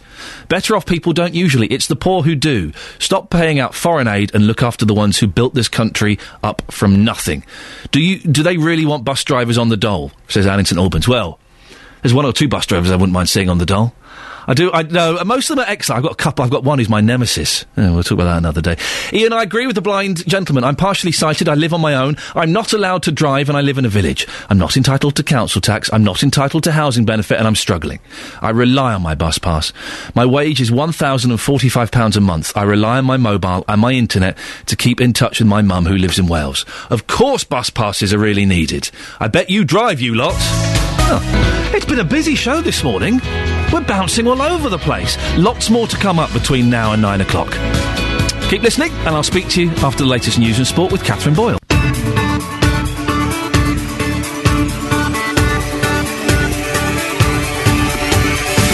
Morning, this is Iain Lee, BBC Three Counties Radio. It's just gone eight o'clock. It's Thursday, it's blooming cold. Ah, lots coming up in the last hour of the show, including Lord Leveson is to publish his report into the culture, practice, and ethics of the press. How far should journalists be able to go? A woman who's had five heart attacks was turned away from hospital in Wycombe and told to go back into the car park and phone an ambulance. Hmm, Her husband will be joining me in the studio in about 20 minutes. Do you feel that your local hospital cares about you? And should free bus passes be scrapped for the elderly? Urban Transport Authority leaders say it's a financial time bomb. Lots of ways you can get in touch. Facebook.com forward slash BBC3CR. You can send us a text, 81333, starting your text 3CR, or, and this is the best way to do it, isn't it? Give us a phone call, 08459 455 555. BBC Three Counties Radio. Well, after about 100 days of hearings, hundreds of witnesses, and thousands of pages of evidence, the Leveson inquiry will report later today. It's been looking into the culture, practice, and ethics of the press, and particularly how the industry should be regulated. Among the controversial issues it's looked at are phone hacking and the close relations between the press, senior politicians, and the police. Whatever the conclusions, it's clear the report will have huge implications for journalists. Here's a snapshot of what happened. After listening carefully, we've decided the best way to proceed is with one inquiry but in two parts. I can tell the House that this inquiry will be led by one of the most senior judges in our country, Lord Justice Leveson. He will report to both the Home Secretary and the Secretary for Culture, Media and Sport. We'd gone up to the Bird's Eye building to um, look at the CCTV, and we were sitting downstairs in reception, and I rang her phone, Yes. and it clicked through onto her voicemail, so I heard her voice, Yes. and I was, it, it was just like I jumped. She's she's picked up her voicemails, Bob. She's alive, and I was just, it, it was then really. I cannot, for the life of me, think of any conceivable source for this story in the, in the Mail on Sunday except those voice messages on my mobile telephone. I also remember being 13 and thinking, who, why on earth would anybody take a favour over a £100,000? But being advised by management and by certain members of the record company um, to take the latter option, that he was a very, very powerful man. I was in the early stages of my career and could absolutely do with a favour of this magnitude. You wouldn't have been so undeft and cack-handed to have asked directly, would you, Mr. Murdoch? I hope not. I've never asked a Prime Minister for anything. I listened to a tape of the message, yes. But it was a voicemail message, wasn't it? Uh, I believed it was, yes. Did you know that that was unethical? Uh, not unethical, no. Wh- wh- why not? It's not, doesn't necessarily follow that listening to uh, somebody speaking to somebody else is unethical. But on, on the tape of a voicemail message, you didn't think that was unethical? Well, it depends on the circumstances in which you're listening to it. Why are we all here? We're here because of the truly dreadful things that happened, not to politicians, but to ordinary members of the public whose lives have been turned upside down when they've already suffered through losing their, their, their children. Uh, and then have their lives turned upside down in a totally unacceptable way. And, you know, this is a sort of, I think, a cathartic moment where press, politicians, police, all the relationships that haven't been right, we have a chance to reset them, and that is what we must do. Well, 86 politicians from all three major parties have written a letter to a national newspaper urging David Cameron not to bring in new press laws. They include the senior Conservative, Peter Lilley, who's MP for Hitchin and Harpenden. He's in our Millbank studio this morning. Good morning, Peter. Good morning. Why do you think the press shouldn't be regulated by law? Because there are sometimes uh, the status quo, however bad, uh, is better than the alternatives. Just as Churchill said, democracy is the worst system of government except for all the alternatives. A free press, unregulated by the state and politicians, may be the worst system, but it's better than all the alternatives, including statutory regulation. Broadcasters have always had statutory regulation, and yet that's still a kind of free press, uh, the free news outlet, isn't it? No, uh, not really. It's uh, much think? more biased, much more regulated. I've been uh, uh, libelled by the press and uh, exactly the same label by the media. The newspapers paid up and apologised. The broadcast media did nothing. But the, the, the, some people would say that the newspapers do have too much freedom. Now, we we were talking about the, uh, the, the uh, young girl who was murdered a couple of years ago, and her landlord was kind of outed as being the murderer because he was a little bit weird, a little bit eccentric. The fella had nothing to do with it. That's unfair, isn't it? Oh, it is. I'm, I'm not suggesting that the press, either now or if you had a system of statutory regulation, would be pure and good. The press are reptiles, uh, but they're a necessary evil. We should allow a free press to operate. Let's remember that this particular inquiry was set up because of phone hacking and because of bribing the police. Both of those are against the law. The law should be enforced. We don't need to set up an independent regulator empowered to create new laws, which will be at its own invention, and enforce them with powers delegated to it by uh, Parliament and politicians. That is uh, an irrelevance, an absurdity, uh, and we should focus on the, the, the original issues. Phone hacking, let's stop it. Bribing police, let's root it out. But the press have shown, haven't they? They, they can't regulate themselves. well, perhaps who's going to regulate them? Uh, uh, Some Well, group it- it of the great and the good, who uh, like the sort of people who run the BBC. Uh, I think that would give us less choice and less variety. Peter, low media. blow. Low blow.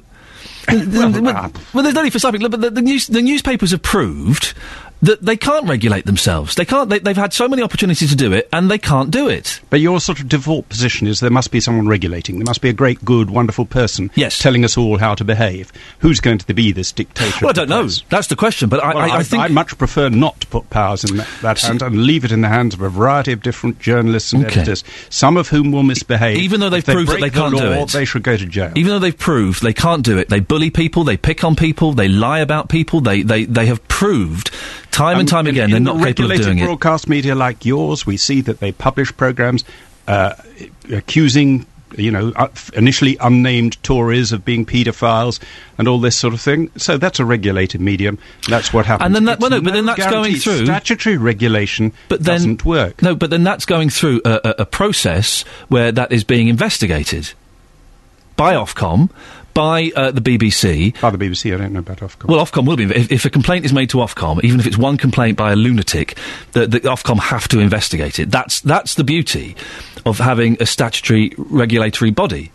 But in my experience, they're pretty toothless, and as I say, we've got a very one sided broadcast media, which tends to be left of centre. That's very cosy for the sort of people who want more regulation. They would like that sort of ethos spread on the, uh, broad, uh, the written journals as well. I think it's better to have a bit of variety. You've got a left wing BBC, you've got some right wing newspapers. Uh, I don't want them all controlled and given the same ethos. Well, I don't know if necessarily the BBC's left wing, but there are. You, you, one could argue that Sky is, is certainly more right wing than the BBC, if, if that's what you, what your fear is. That there are other alternatives. Well, that's a bit of a relief, yeah. Well, but so you think? It, but you, let me just get this straight, Peter. You think it's okay for newspapers to lie I don't and think imply it's okay. Lots of wrong things happen. they they ruin people's lives?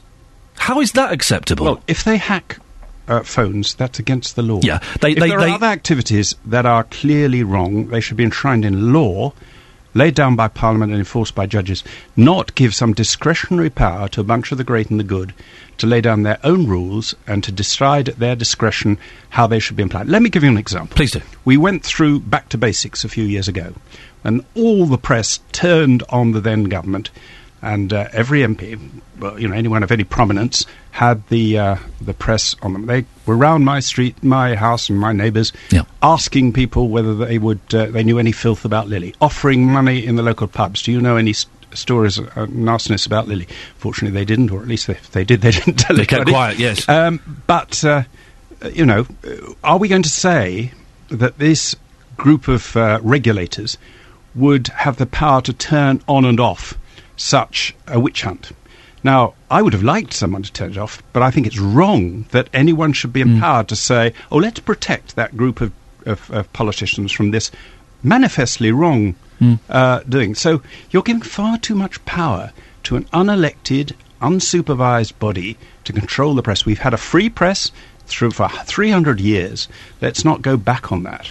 Peter, fascinating. Thank you very much for your time. Thank you. Peter Lilley there, who uh, is the MP for Hitchin and Harpenden. What do you think about it? Should the press be regulated? Should the, there be somebody who's kind of in control? Oh, wait, 459 455 555. I can see... The thing is, I don't know what my... I don't know where I stand on this. I can see arguments for and against it. Of course there should be a freedom, but then lives are ruined. I don't know. I genuinely don't know what the answer is on this. why would I know? That bloke that used to do the 11 o'clock show, why, why would he know what the answer is? I, I don't know where I sit on this at all. I'm, I'm prepared to be guided and informed by you. 08459 455 555. Uh, bus passes. It's a financial time bomb giving out bus passes to the elderly and the disabled. We need to stop it. That's according to uh, some people in the government. Barry's in Hemel. Morning, Barry. Good morning, Iain. We, we're going to get rid of bus passes. What a load of rot. Go on, why? Uh, well, basically, you're talking about getting rid of bus passes. You you had uh, Len on a few moments ago Yes. talking about the, the pension, Yes. which I, I happen to know Len. Um, he's blind. He was a paratrooper. He was a sergeant major. He's gone through life paying into schemes. Yes. Uh, why should they now be taken away from him? Now, this sets a precedent. Mm. The government is expecting people to pay into private pensions. Now, in 40 years' time, those private pension companies run out of money. Are they going to cut out the pensions that they're supposed to pay out just because, you know, uh, it, it- it's, it's absolutely stupid? Barry, there are there are we're running out of time, so I'm going to keep this brief. But but there are people who would say, listen, the whole country is we're, we're making cuts everywhere to libraries, to the NHS, to everything. Why should we subsidise some old people getting free transport down to the, the Derby and Joan Club or down to the shops? Because we're paying it to scrounging, no good benefits. Everybody's getting. They should cut benefits down, not to five hundred pound a week as they're saying, but to the same as a pensioner gets. Barry, listen, we have to end it there. Thank you very much. Oh dear, I've just, I, I, for those who don't know, I've not banged on about it as much as perhaps I should. I'm after the show. I'm jumping into a luxury car, my Polo. I'm driving to Heathrow Airport to travel economy class to New York City to go and see the monkeys. And Jonathan, you've just, you just said, oh, I'll, I'll give you the information of a fantastic restaurant. I know. Uh, I know the best restaurant in New York for burgers. Yeah, what is it? And uh, it's called Le, Le Singe Vert. It's a French. Uh, means the Green Monkey, I think. Ooh, Green Monkey It's burgers. an amazing uh, restaurant for burgers. Delicious burgers. Do they do vegetarian burgers? No. Hey. No, I forgot you're a vegetarian. That's a bit. So I won't give you the, the details. Well, then, be completely lost on you. Well, they might do like nice, nice cheesy fries. They might do. Onion rings. Are you going to listen to radio when you're over there? Z100. You're listening to Z100, and I think that we should send everyone back home. That's what they do. They're very uh, outspoken, aren't when they? I was in New York, I went to see WABC, which is the big talk station where Rush Limbaugh was. Oh, yes. And trying to get in the building, the security you have to go through to get in the building, they're up on like the 400th floor or Yes, something. yes. And I went in there and they said, uh, I said, why are you so high up? And the guy said, we have to be up high, otherwise people would kill us. We're on the ground. We're on the ground floor. The last time I went to New York, I went to a taping of the Maury Povich show. I don't know if you're aware of Maury Povich. It's one of those horrible. Hor- it's like it's sub Springer. So it's basically as a host. I'm, I'm ashamed of what I did, and I and I thought I could keep it quiet. Okay. Um, it, so I'm in the audience, and it's um, parents who've got really badly behaved teenagers, like really bad. Like the teenagers have tried to kill them, they smoke crack, all this kind of stuff, right? Yeah. And these kids are like 14, 15 years old, 16 years old. And I'm in the audience because everyone is, we were being encouraged to, I'm booing. I'm booing children with drug problems, right? and it was horrible at the end. I, I went and saw one, and then we were invited to see another, and I went, actually, I feel really bad. I'm going to go. At one point, I was shouting out, listen to your mama! Right. And at the, at the end, I felt a bit dirty, and I thought, well, that was. And afterwards, I had a real kind of confidence, crisis of confidence. Going, was that the right thing to do morally? Was that acceptable? Oh well, at least no one will know about it. Then about six months later, I had someone tweeting me going, "I've just seen you in the audience of Maury Povich booing children." I was like, I- and it's on all the time, and loads of every now and then I'll get a tweet saying, "Hey, you're a Maury Povich booing children." It's horrible. listen, listen to your mama. so like a fourteen-year-old with a drug problem. That's awful. Sometimes they need to be told. Then at the end, right, Maury Povich got them all back out, right, and there are all these kids being really stroppy. He said, right, teach you a lesson. You're going to spend the night in prison. he sent them to prison, and one of them fainted and had a panic attack. I like the sound of this. Uh, this what's his name? Rory Movich. Rory Povich. Rory Povich. I like the sound of him. Tough talking. they should lock more drug-addled children up in prison. it's so bad. Do you think? It's such a I'm such a bad man. What's on your show this morning? Well, I'm being very interested in your bus pass discussion. You've had some some angry pensioners this morning. Very. Len, very angry. 78 year old ex soldier, blind. He's furious. Yes. Don't well- argue with them. No. Coming up at nine, we'll continue this discussion. I'll be asking, should the country save money and scrap the bus pass? As you've been discussing, there's a warning that continuing to fund the free bus pass will mean a 75% cut in spending on other transport services over the next 10 years. Really? Yeah. The days are numbered, aren't they? What are you laughing at?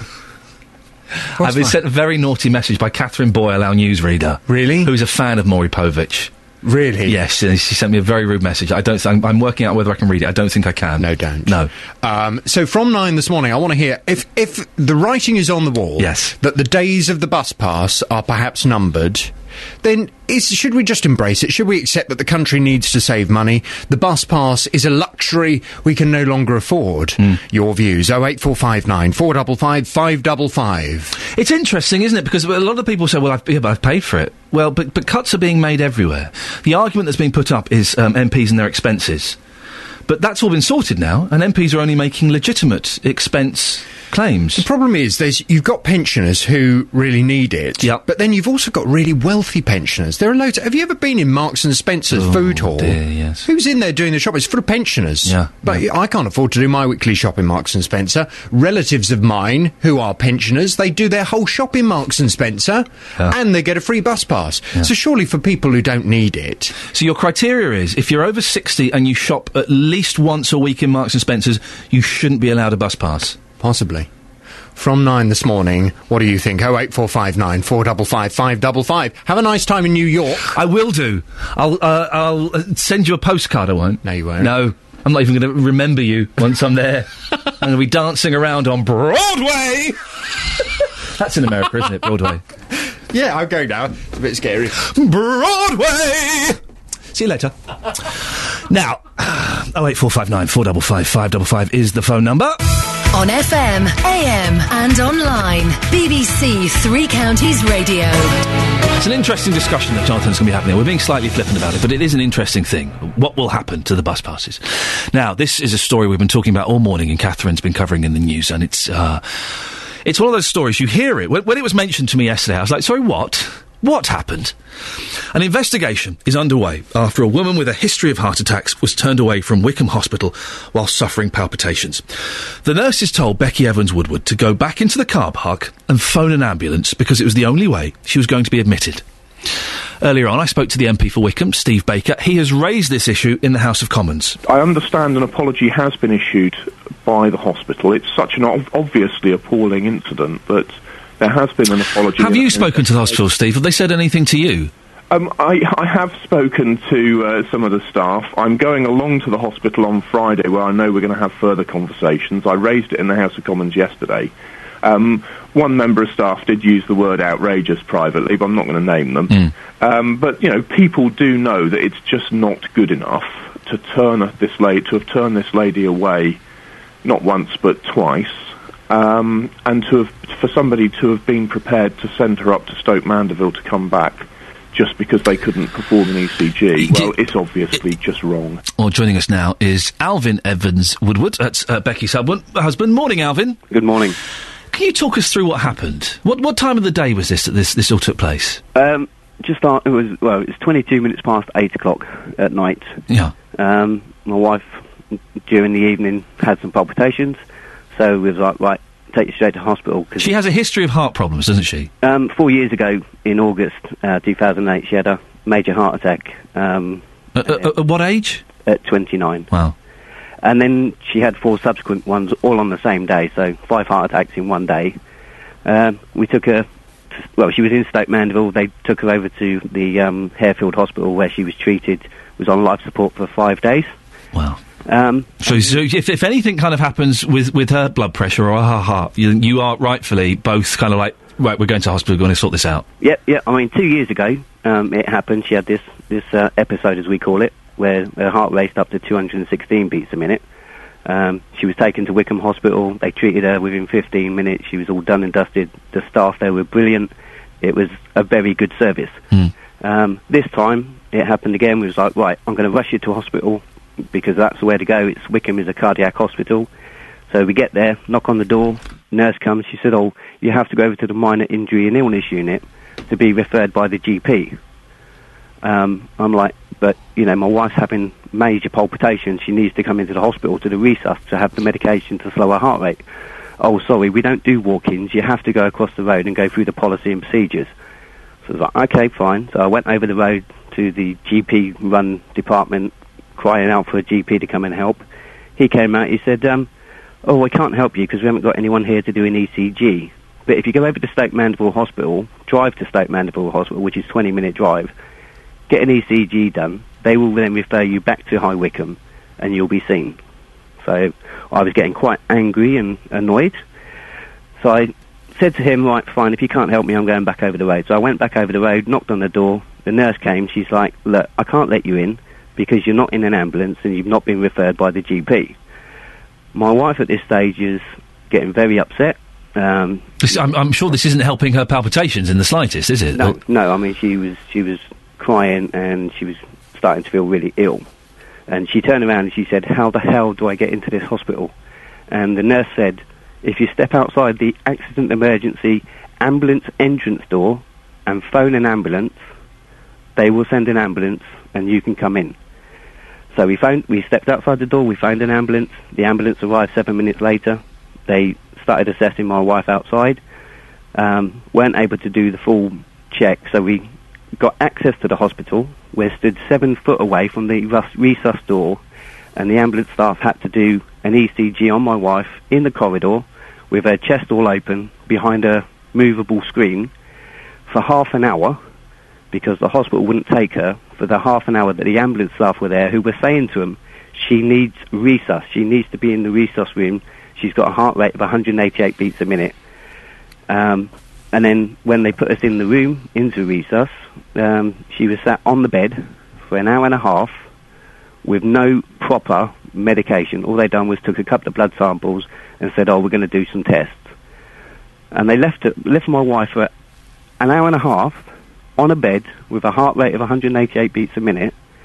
And I spoke to the cardiologist um, from Wycombe last Wednesday, and I said to him, "If I'd have presented my wife to you personally, would you have left her on a bed for an hour and a half?" And he said, "No, your wife would have been treated within 10 minutes." And she would have been out of there in half an hour. Alvin, listen, uh, this, this story is just, I find it incredible. We're running out of time, so I need to move on ever so slightly. How, how- how has this left you feeling? Well, I mean, my wife is scared um, to the degree that she doesn't want to go to that hospital because she's she's afraid that you know she's going to become a statistic because somebody's going to die if they don't change their policies, and she doesn't want to be that statistic of the person that dies because of some bureaucratic money man. The MP is involved, you got your MP involved, and the hospital is investigating what happened. What would you like to see done? I, I want to see that Wycombe Hospital has an A and E department that is fit for purpose. You know, I mean, they say it's a Wycombe is a cardiac hospital, so people with cardiac problems and strokes should go to that hospital. And if you can't be accepted into that hospital because you've not been referred by a GP or you're not in an ambulance, that's ridiculous.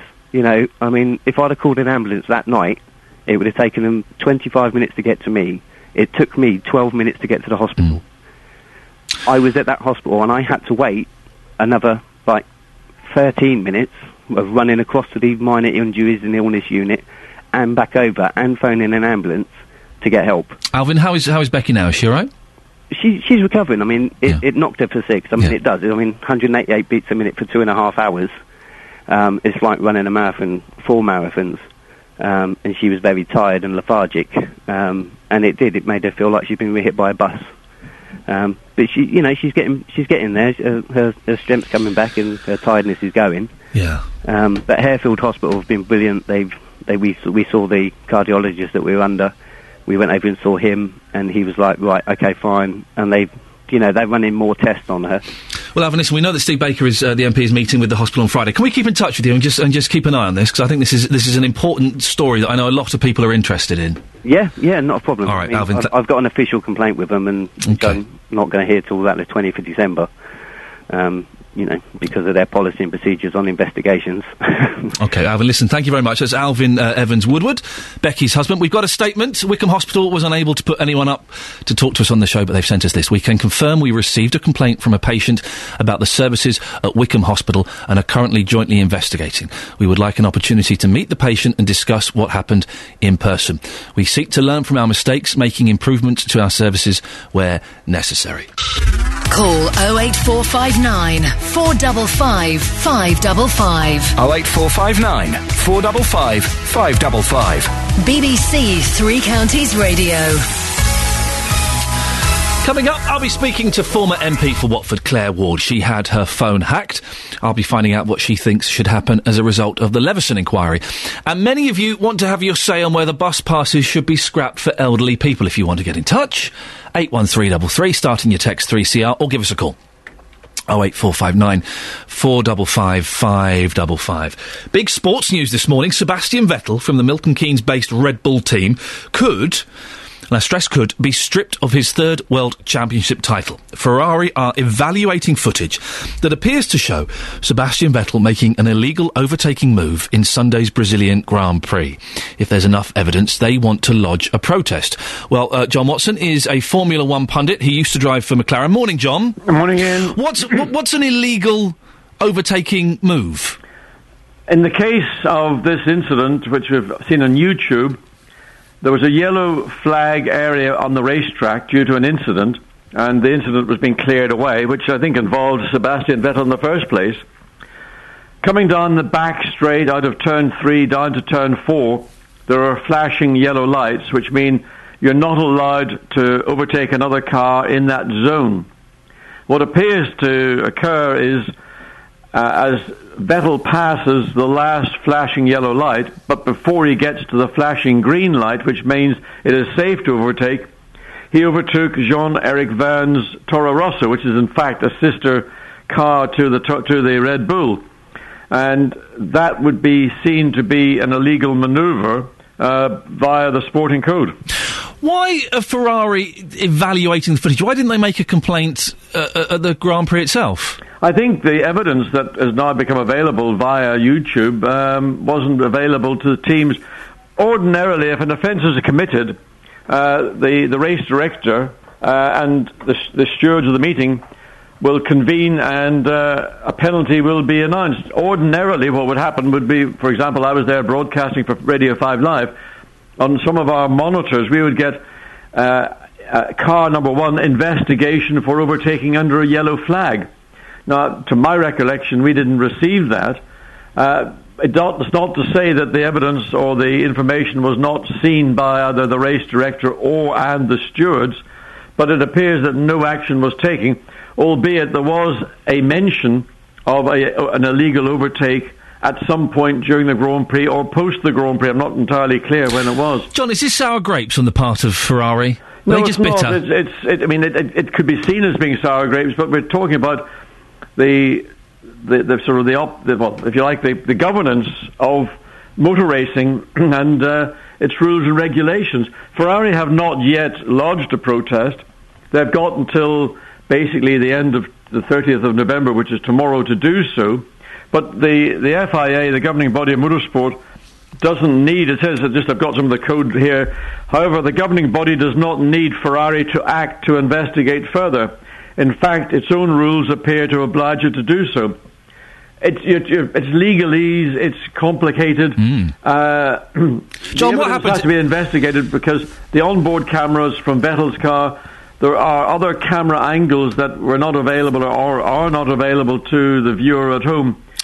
And I suspect that the stewards of, this, of the race meeting will have to reconvene and, and, and look at this issue. John, what happens if it's upheld and it's found out that Vettel did overtake illegally? What, what, what does that mean for the well, outcome? the penalty would be in the race. He'd have had a drive-through penalty, but because the race is now a, a, a result, the the penalty would be a 20-second time uh, addition to his race distance, and that would drop him from sixth, I think, down to eighth place, and therefore t- he would then lose the world championship because he had to, with with Alonso finished second, he had to finish sixth or higher to be comfortable of the world championship. So it would mean the world championship would actually pa- pass over from Vettel to Fernando Alonso and Ferrari. I see. So but it's- there's- it's not by any means certain that this is going to happen because it's a question of whether the FIA or the or Ferrari choose to take it further. John, listen, thank you very much indeed. John Watson, Formula One pundit. We shall follow that story very closely. This is Iain Lee on BBC Three Counties Radio. Ah, 08459 455 555 is the telephone number if you want to give us a call. It's been a busy day today. We've got, still got plenty to cram in in the last 20 minutes. Bus passes, free bus passes. Have you got one? I know a lot of our listeners do. How often do you use yours? And do you, do you really need it? It's being called a financial time bomb by Urban Transport Authority bosses. They say the scheme could lead to a 75% spending cut on other transport services. Well, our transport correspondent Justin Dealey is in Milton Keynes finding out whether you think bus passes should be scrapped for the elderly. Justin, where exactly are you? Well, just outside the train station. Um, lots of buses going here as well this morning. Always such a, a big talking point, this one. Lots of opinions. A few moments ago, I spoke to Linda. Well, Linda, you've got some very strong views about this, straight to the point from yourself. Do you think the government should be spending money on handing out free bus passes? Yes, I should. The people who need the free buses passes need them for a reason. Afford it otherwise. To get places, they haven't got cars. That's the only form of transport. We spoke to somebody earlier on. In actual fact, a lot of pensioners are well off. They've got lots of property. They've got lots of money. Do you think that's a load of absolute rubbish? Well, those people should be means tested. Why can't a bus pass be means tested? Ah, right. Okay. Why can't it be for people who are vulnerable?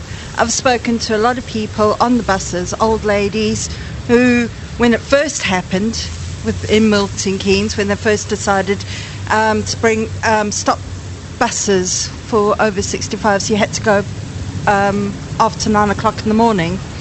They were so upset because they couldn't get to the bank on time. They wanted to get to the bank. They wanted to get to places, and the bus was the only way they could get it. So it's interesting what you're saying. You're saying that people that are well off, that are wealthy, don't deserve a free bus pass, but those with no money, they should certainly get them. Yes. They need it. How else are they going to get to places? Must they rely on lifts? Must they re- how else are they going to do it? So the views there of Linda Iain. I mentioned this earlier. Well, I'm struggling to find anybody who thinks that, that bus passes should be taken away from pensioners. That was close there with means testing. Joining me live here in our radio car is Kathy Westlake. Kathy, welcome to the programme. What's your views on this? Should the government continue to hand out free bus passes? Yes, I think they should. I think when people have worked hard all their lives, it's nice for them to have some extra support when they've retired. Um, I think that um, a lot of older people sometimes they can't still afford to have a car. Um, perhaps they never had a car. Sometimes they can't drive anymore because through um, becoming disabled, um, and uh, that for the chance for them to be able to get about on buses and go to places that they haven't been to before, perhaps it keeps cars off the road. It, I think keeps this sort of all-win situation. It's been described, though, as a financial time bomb. The money's running out, though, isn't it? Um, I don't know because I don't keep the government's budgets, um, but I, I'm sure that um, money could be found. It's a matter of priorities rather than money. So it's an absolute no-no as far as you're concerned, like everybody else this morning, really. Yeah, absolutely. I agree with everything. Just lastly, means testing. Um, somebody mentioned that briefly there. That was Linda uh, in the last clip. She was saying, well, if we have got wealthy pensioners out there, they should be means tested because they're given a free bus pass. They're probably using it, and they've got the money to pay for a bus pass anyway. So should there be means testing? So one of the problems with means testing is, first of all, it adds more bureaucracy and a lot of administration, so it's costly. apart from anything else. Um, and also, there are always people that fall just one side of the line, and it's really difficult to say where is that line. And if somebody earns, I know, ten pounds a year more than somebody else, does that and their pension, does that mean that they don't get a bus pass? Oh, you are good. Kathy, thank you so much for your time. It's my pleasure. There Thank you go. Kathy Bye-bye. Westlake joining us live on Three Counties Radio as well. So, Iain, you've heard some of the views this morning. People not happy at all. And it's every few months that this comes up. People again talking about it, potential means testing, is the money running out? But um, the majority of people, again, that I've spoken to this morning, and it's the same every time we do this story, all say that people deserve a free bus pass because they've paid into the system all of their life and they deserve it. It's a little treat, it's a little payback for them, let's say. Justin, we can't aff- we can't afford little treats these days. Listen, stay there, Justin. We've got Margaret in Dunstable. Morning, Margaret. Oh, good morning. You've heard that Justin and uh, the, his guest you were speaking to there. What, what, what do you think? Well, before the free bus pass came in, we used to have to pay 50p wherever we went Yep. with our bus pass, which I thought was quite fair. Uh, whether we went to Luton or Hitchin or anywhere local like that, and um, surely if we could just pay 50p towards it, that might help. It would be contributing something. Would you feel and would you feel happy paying that fifty pence a, a Yes, I Margaret? personally would. I think, um, you know, I'd feel I was helping out. Um, I mean, I know it's, it is difficult because there's a lot of people who are really uh, struggling. And, uh, but I mean, if it was 50p or perhaps 70p, you know, it would all help towards, um, if every pensioner paid 50p or 70p, wherever they went, it would help. Margaret, Margaret, thank you very much for that. Uh, well, Jonathan Vernon Smith, JVS himself, is going to be continuing the discussion on his big phone in from nine. He's asking, should the country save money and scrap the bus pass? If you want to get in touch with me, You've got 15 minutes. You can give us a call, 08459 455 555. If you want to book your place on Jonathan's show, I suggest you send him an email or wait until 9. Send him an email now, jvsshow at bbc.co.uk. Well, after around 100 days of hearings, hundreds of witnesses, and thousands of pages of evidence, the Leveson inquiry will report later today. It's been looking into the culture, practice, and ethics of the press, and particularly how the industry should be regulated. Among the controversial issues it's looked at are phone hacking and the close relations between the press, senior politicians, and the police. Whatever the conclusions, it's clear the report is going to have huge implications for journalists. Claire Ward is the former Labour MP for Watford, and she had her phone hacked. She's going to be attending the inquiry today. Good morning, Claire. Good morning. What do you hope that Leveson, that the Leveson inquiry is going to recommend? Well, obviously, um, I have a lot of confidence in Lord Justice Leveson. I think that he conducted the inquiry very well, um, and he appeared uh, to understand um, the concerns of lots of the victims. I think the first point, though, to say is that uh, certainly from my perspective, and I think many of the other people who um, have had their phone hacked, we are not looking um, to gag the press. We're not looking to remove any sense of the freedom of the press um, to deal with important stories. But there has to be some form of responsibility, and there has to be, to be some morality in what they do. And the cases and examples that we've seen over several years, but particularly come to light as a result of um, uh, the, the Dowler family, um, are quite shocking. And we cannot have uh, the media in this country behave in that way without some form of um, ability of the victims to get justice. So I hope that Lord Justice Leveson brings forward uh, a theme that isn't about self-regulation because that has so clearly failed in this country, um, but is something that will require, that will be independent, um, but will require those who are uh, publish, publishers and media to take part in it because it's no good if they can turn around and say, we don't want to be part of it. One of the, the arguments against that, though, is that it, it would stifle the freedom of the press. I don't accept that. Um, I think that freedom of speech is the most important, of course, but it has to come with responsibility, and we've seen none by the media. Um, and even as a result of uh, the Leveson inquiry, they still continued with some of the outrageous things that they've been doing. And if they can't see that after these years, this idea of the last chance saloon, this is a bar that should have been closed years ago, And frankly, we need to protect people as well as protecting freedom of speech. Dominic Mohan, the editor of The Sun, uh, kind of wrote a public letter a couple of days ago uh, pleading to be gi- uh, uh, given one more chance to, to, to self regulate. What would you say to that? I'd say he's had his chance. Um, he's had it more than once. Uh, he's had it over several years. And, you know, they're the sort of newspapers who would come down like a ton of bricks on other people and other institutions who said, please, can we have one more chance? If MPs had said, can we have one more chance? Quite rightly, they would have said no.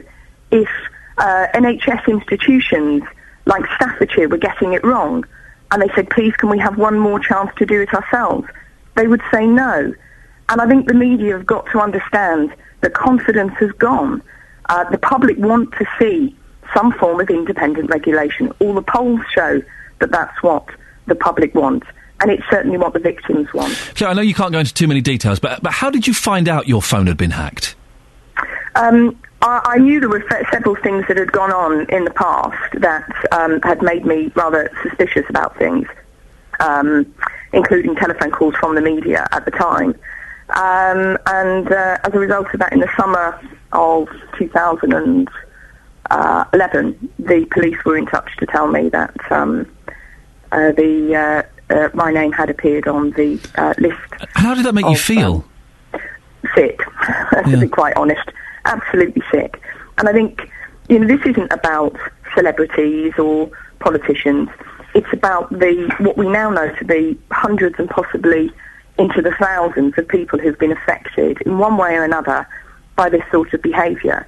And we're all entitled to a personal life, um, no matter who you are. And you're entitled to be protected from people who are breaking the law in doing the things that they did. Um, and I think, you know, I, I think there are examples that we've heard about, whether that be the McCanns, the Dowler family, the Watsons, Chris Jefferies, whose whole lives um, have been turned around because of something that has happened. And that's, uh, you know, th- those awful things have been made worse by the way in which the media have behaved. Claire Ward, thank you very much indeed for that. Caroline Kean is a media defence lawyer working on a number of high profile cases for newspapers and magazines. Morning, Caroline. Hello. Uh, Claire's phone was hacked. Self regulation didn't stop that. So it's, it's, it's got to be time for outside regulation, hasn't it? No, not at all. There is an, a, a multitude of regulation already governing the press. Know, hacking, nobody's defending hacking. Obviously it was wrong, but it's already illegal. Putting in a new layer of regulation won't make one jot of difference. What you need is people to have upheld the laws that were already in place. You'll be getting a copy of the report. I think it's about 1.30 or That's something like that. What are you going to be looking for in it? Uh, I'm going to be looking at obviously the recommendations. I mean, clearly uh, the system can be improved. There is no doubt about that. But it is very, very easy for people to say, oh, let's just add a touch of statute. Let's add a regulator. The laws are already there. Adding another layer of law or regulation won't make a jot of difference. You know, passing the Theft Act didn't stop people stealing. What you've got to do is implement the laws that are already there, not make it more complicated. I mean, here I am, a lawyer. You put in another level of statute, me and all my type. It's another open day for us to argue about what should or shouldn't be published, and that's not healthy. Is there ever a defence for, for phone hacking and that kind of level of, of invasion of privacy by the press? Uh, technically, there isn't. It's an absolute bar. Um, you do find that there have been, during the course of the last year or so, one or two newspapers who've admitted to phone hacking but claimed that what they did was in the public interest because it exposed some sort of genuine wrongdoing. And there's an argument, but technically the statute that says it's illegal doesn't allow you that defence. Caroline, very quickly, uh, my phone was hacked years ago. I've got no evidence. Can I get any money for it? Well, you could certainly try. Ooh. How much could I be in line for? Probably not an awful lot, actually. Oh, in that case, prob probably not worth the effort. Probably not. Uh, Caroline, thank you very much for your time. Pleasure. Caroline Kean, uh, media defence lawyer. I was disappointed there. I thought I could be up for a few grand. Oh well, we'll let it pass. Uh, bus passes. Jonathan's going to be talking about this after nine. Bus passes. Maybe we should get rid of all free bus passes for the elderly and disabled people to, uh, to just save us a few quid. It's a financial time bomb. Jane's in Milton Keynes. Good morning, Jane. Morning. What do you think about this? I wouldn't mind paying. We used to pay in Milton Keynes. We used to put £10 on to top up the card. and give it to the give the card to the driver, oh. and he took a I think it was thirty pence at that time Yeah. fee for the bus off it. You know, it wouldn't bother me at all. So you wouldn't mind paying a little bit? No, not at all. Towards because we've had some people who phoned No. up and are very angry about this, saying, "No, you can't take this away. We've No, paid into this all our lives. It's our right." No, I, well, I don't believe it's a right.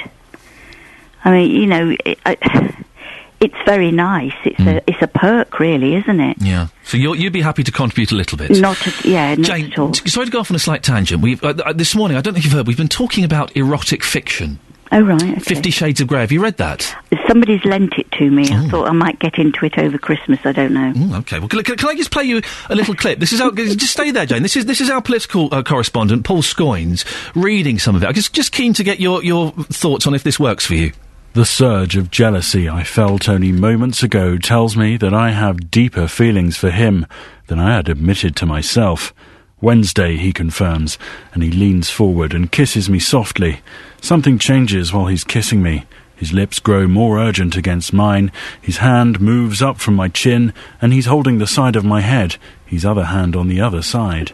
Jane, Breathing oh. accelerates. Oh, you're laughing. That wasn't the reaction I was expecting. It was his voice. He's got a silly voice, isn't he? it's not very romantic, is it? Oh, did you not think it was it was masterful and, and powerful? No, I think Nick Coffer could do it better. Oh, Jay, well, on that bombshell, we'll leave it there. Thank you. I think Paul Scoins, our political reporter, he did it, he wasn't happy to do it, but I think over the morning he's kind of enjoyed this role as, as, as Beds, Herts and Bucks' very own Mr. Grey. But then to be told that maybe Nick Coffer could do it better. Thank you, Jane. Oh, that was fun. Paul Scoins is very upset by Jane's comments there. He just tweeted, I am totally suing Jane. Oh, dear. JVS is up next. See you later. Ta ta. Getting beds, Herts, and bucks talking. This is BBC Three Counties Radio. Thank you, Iain.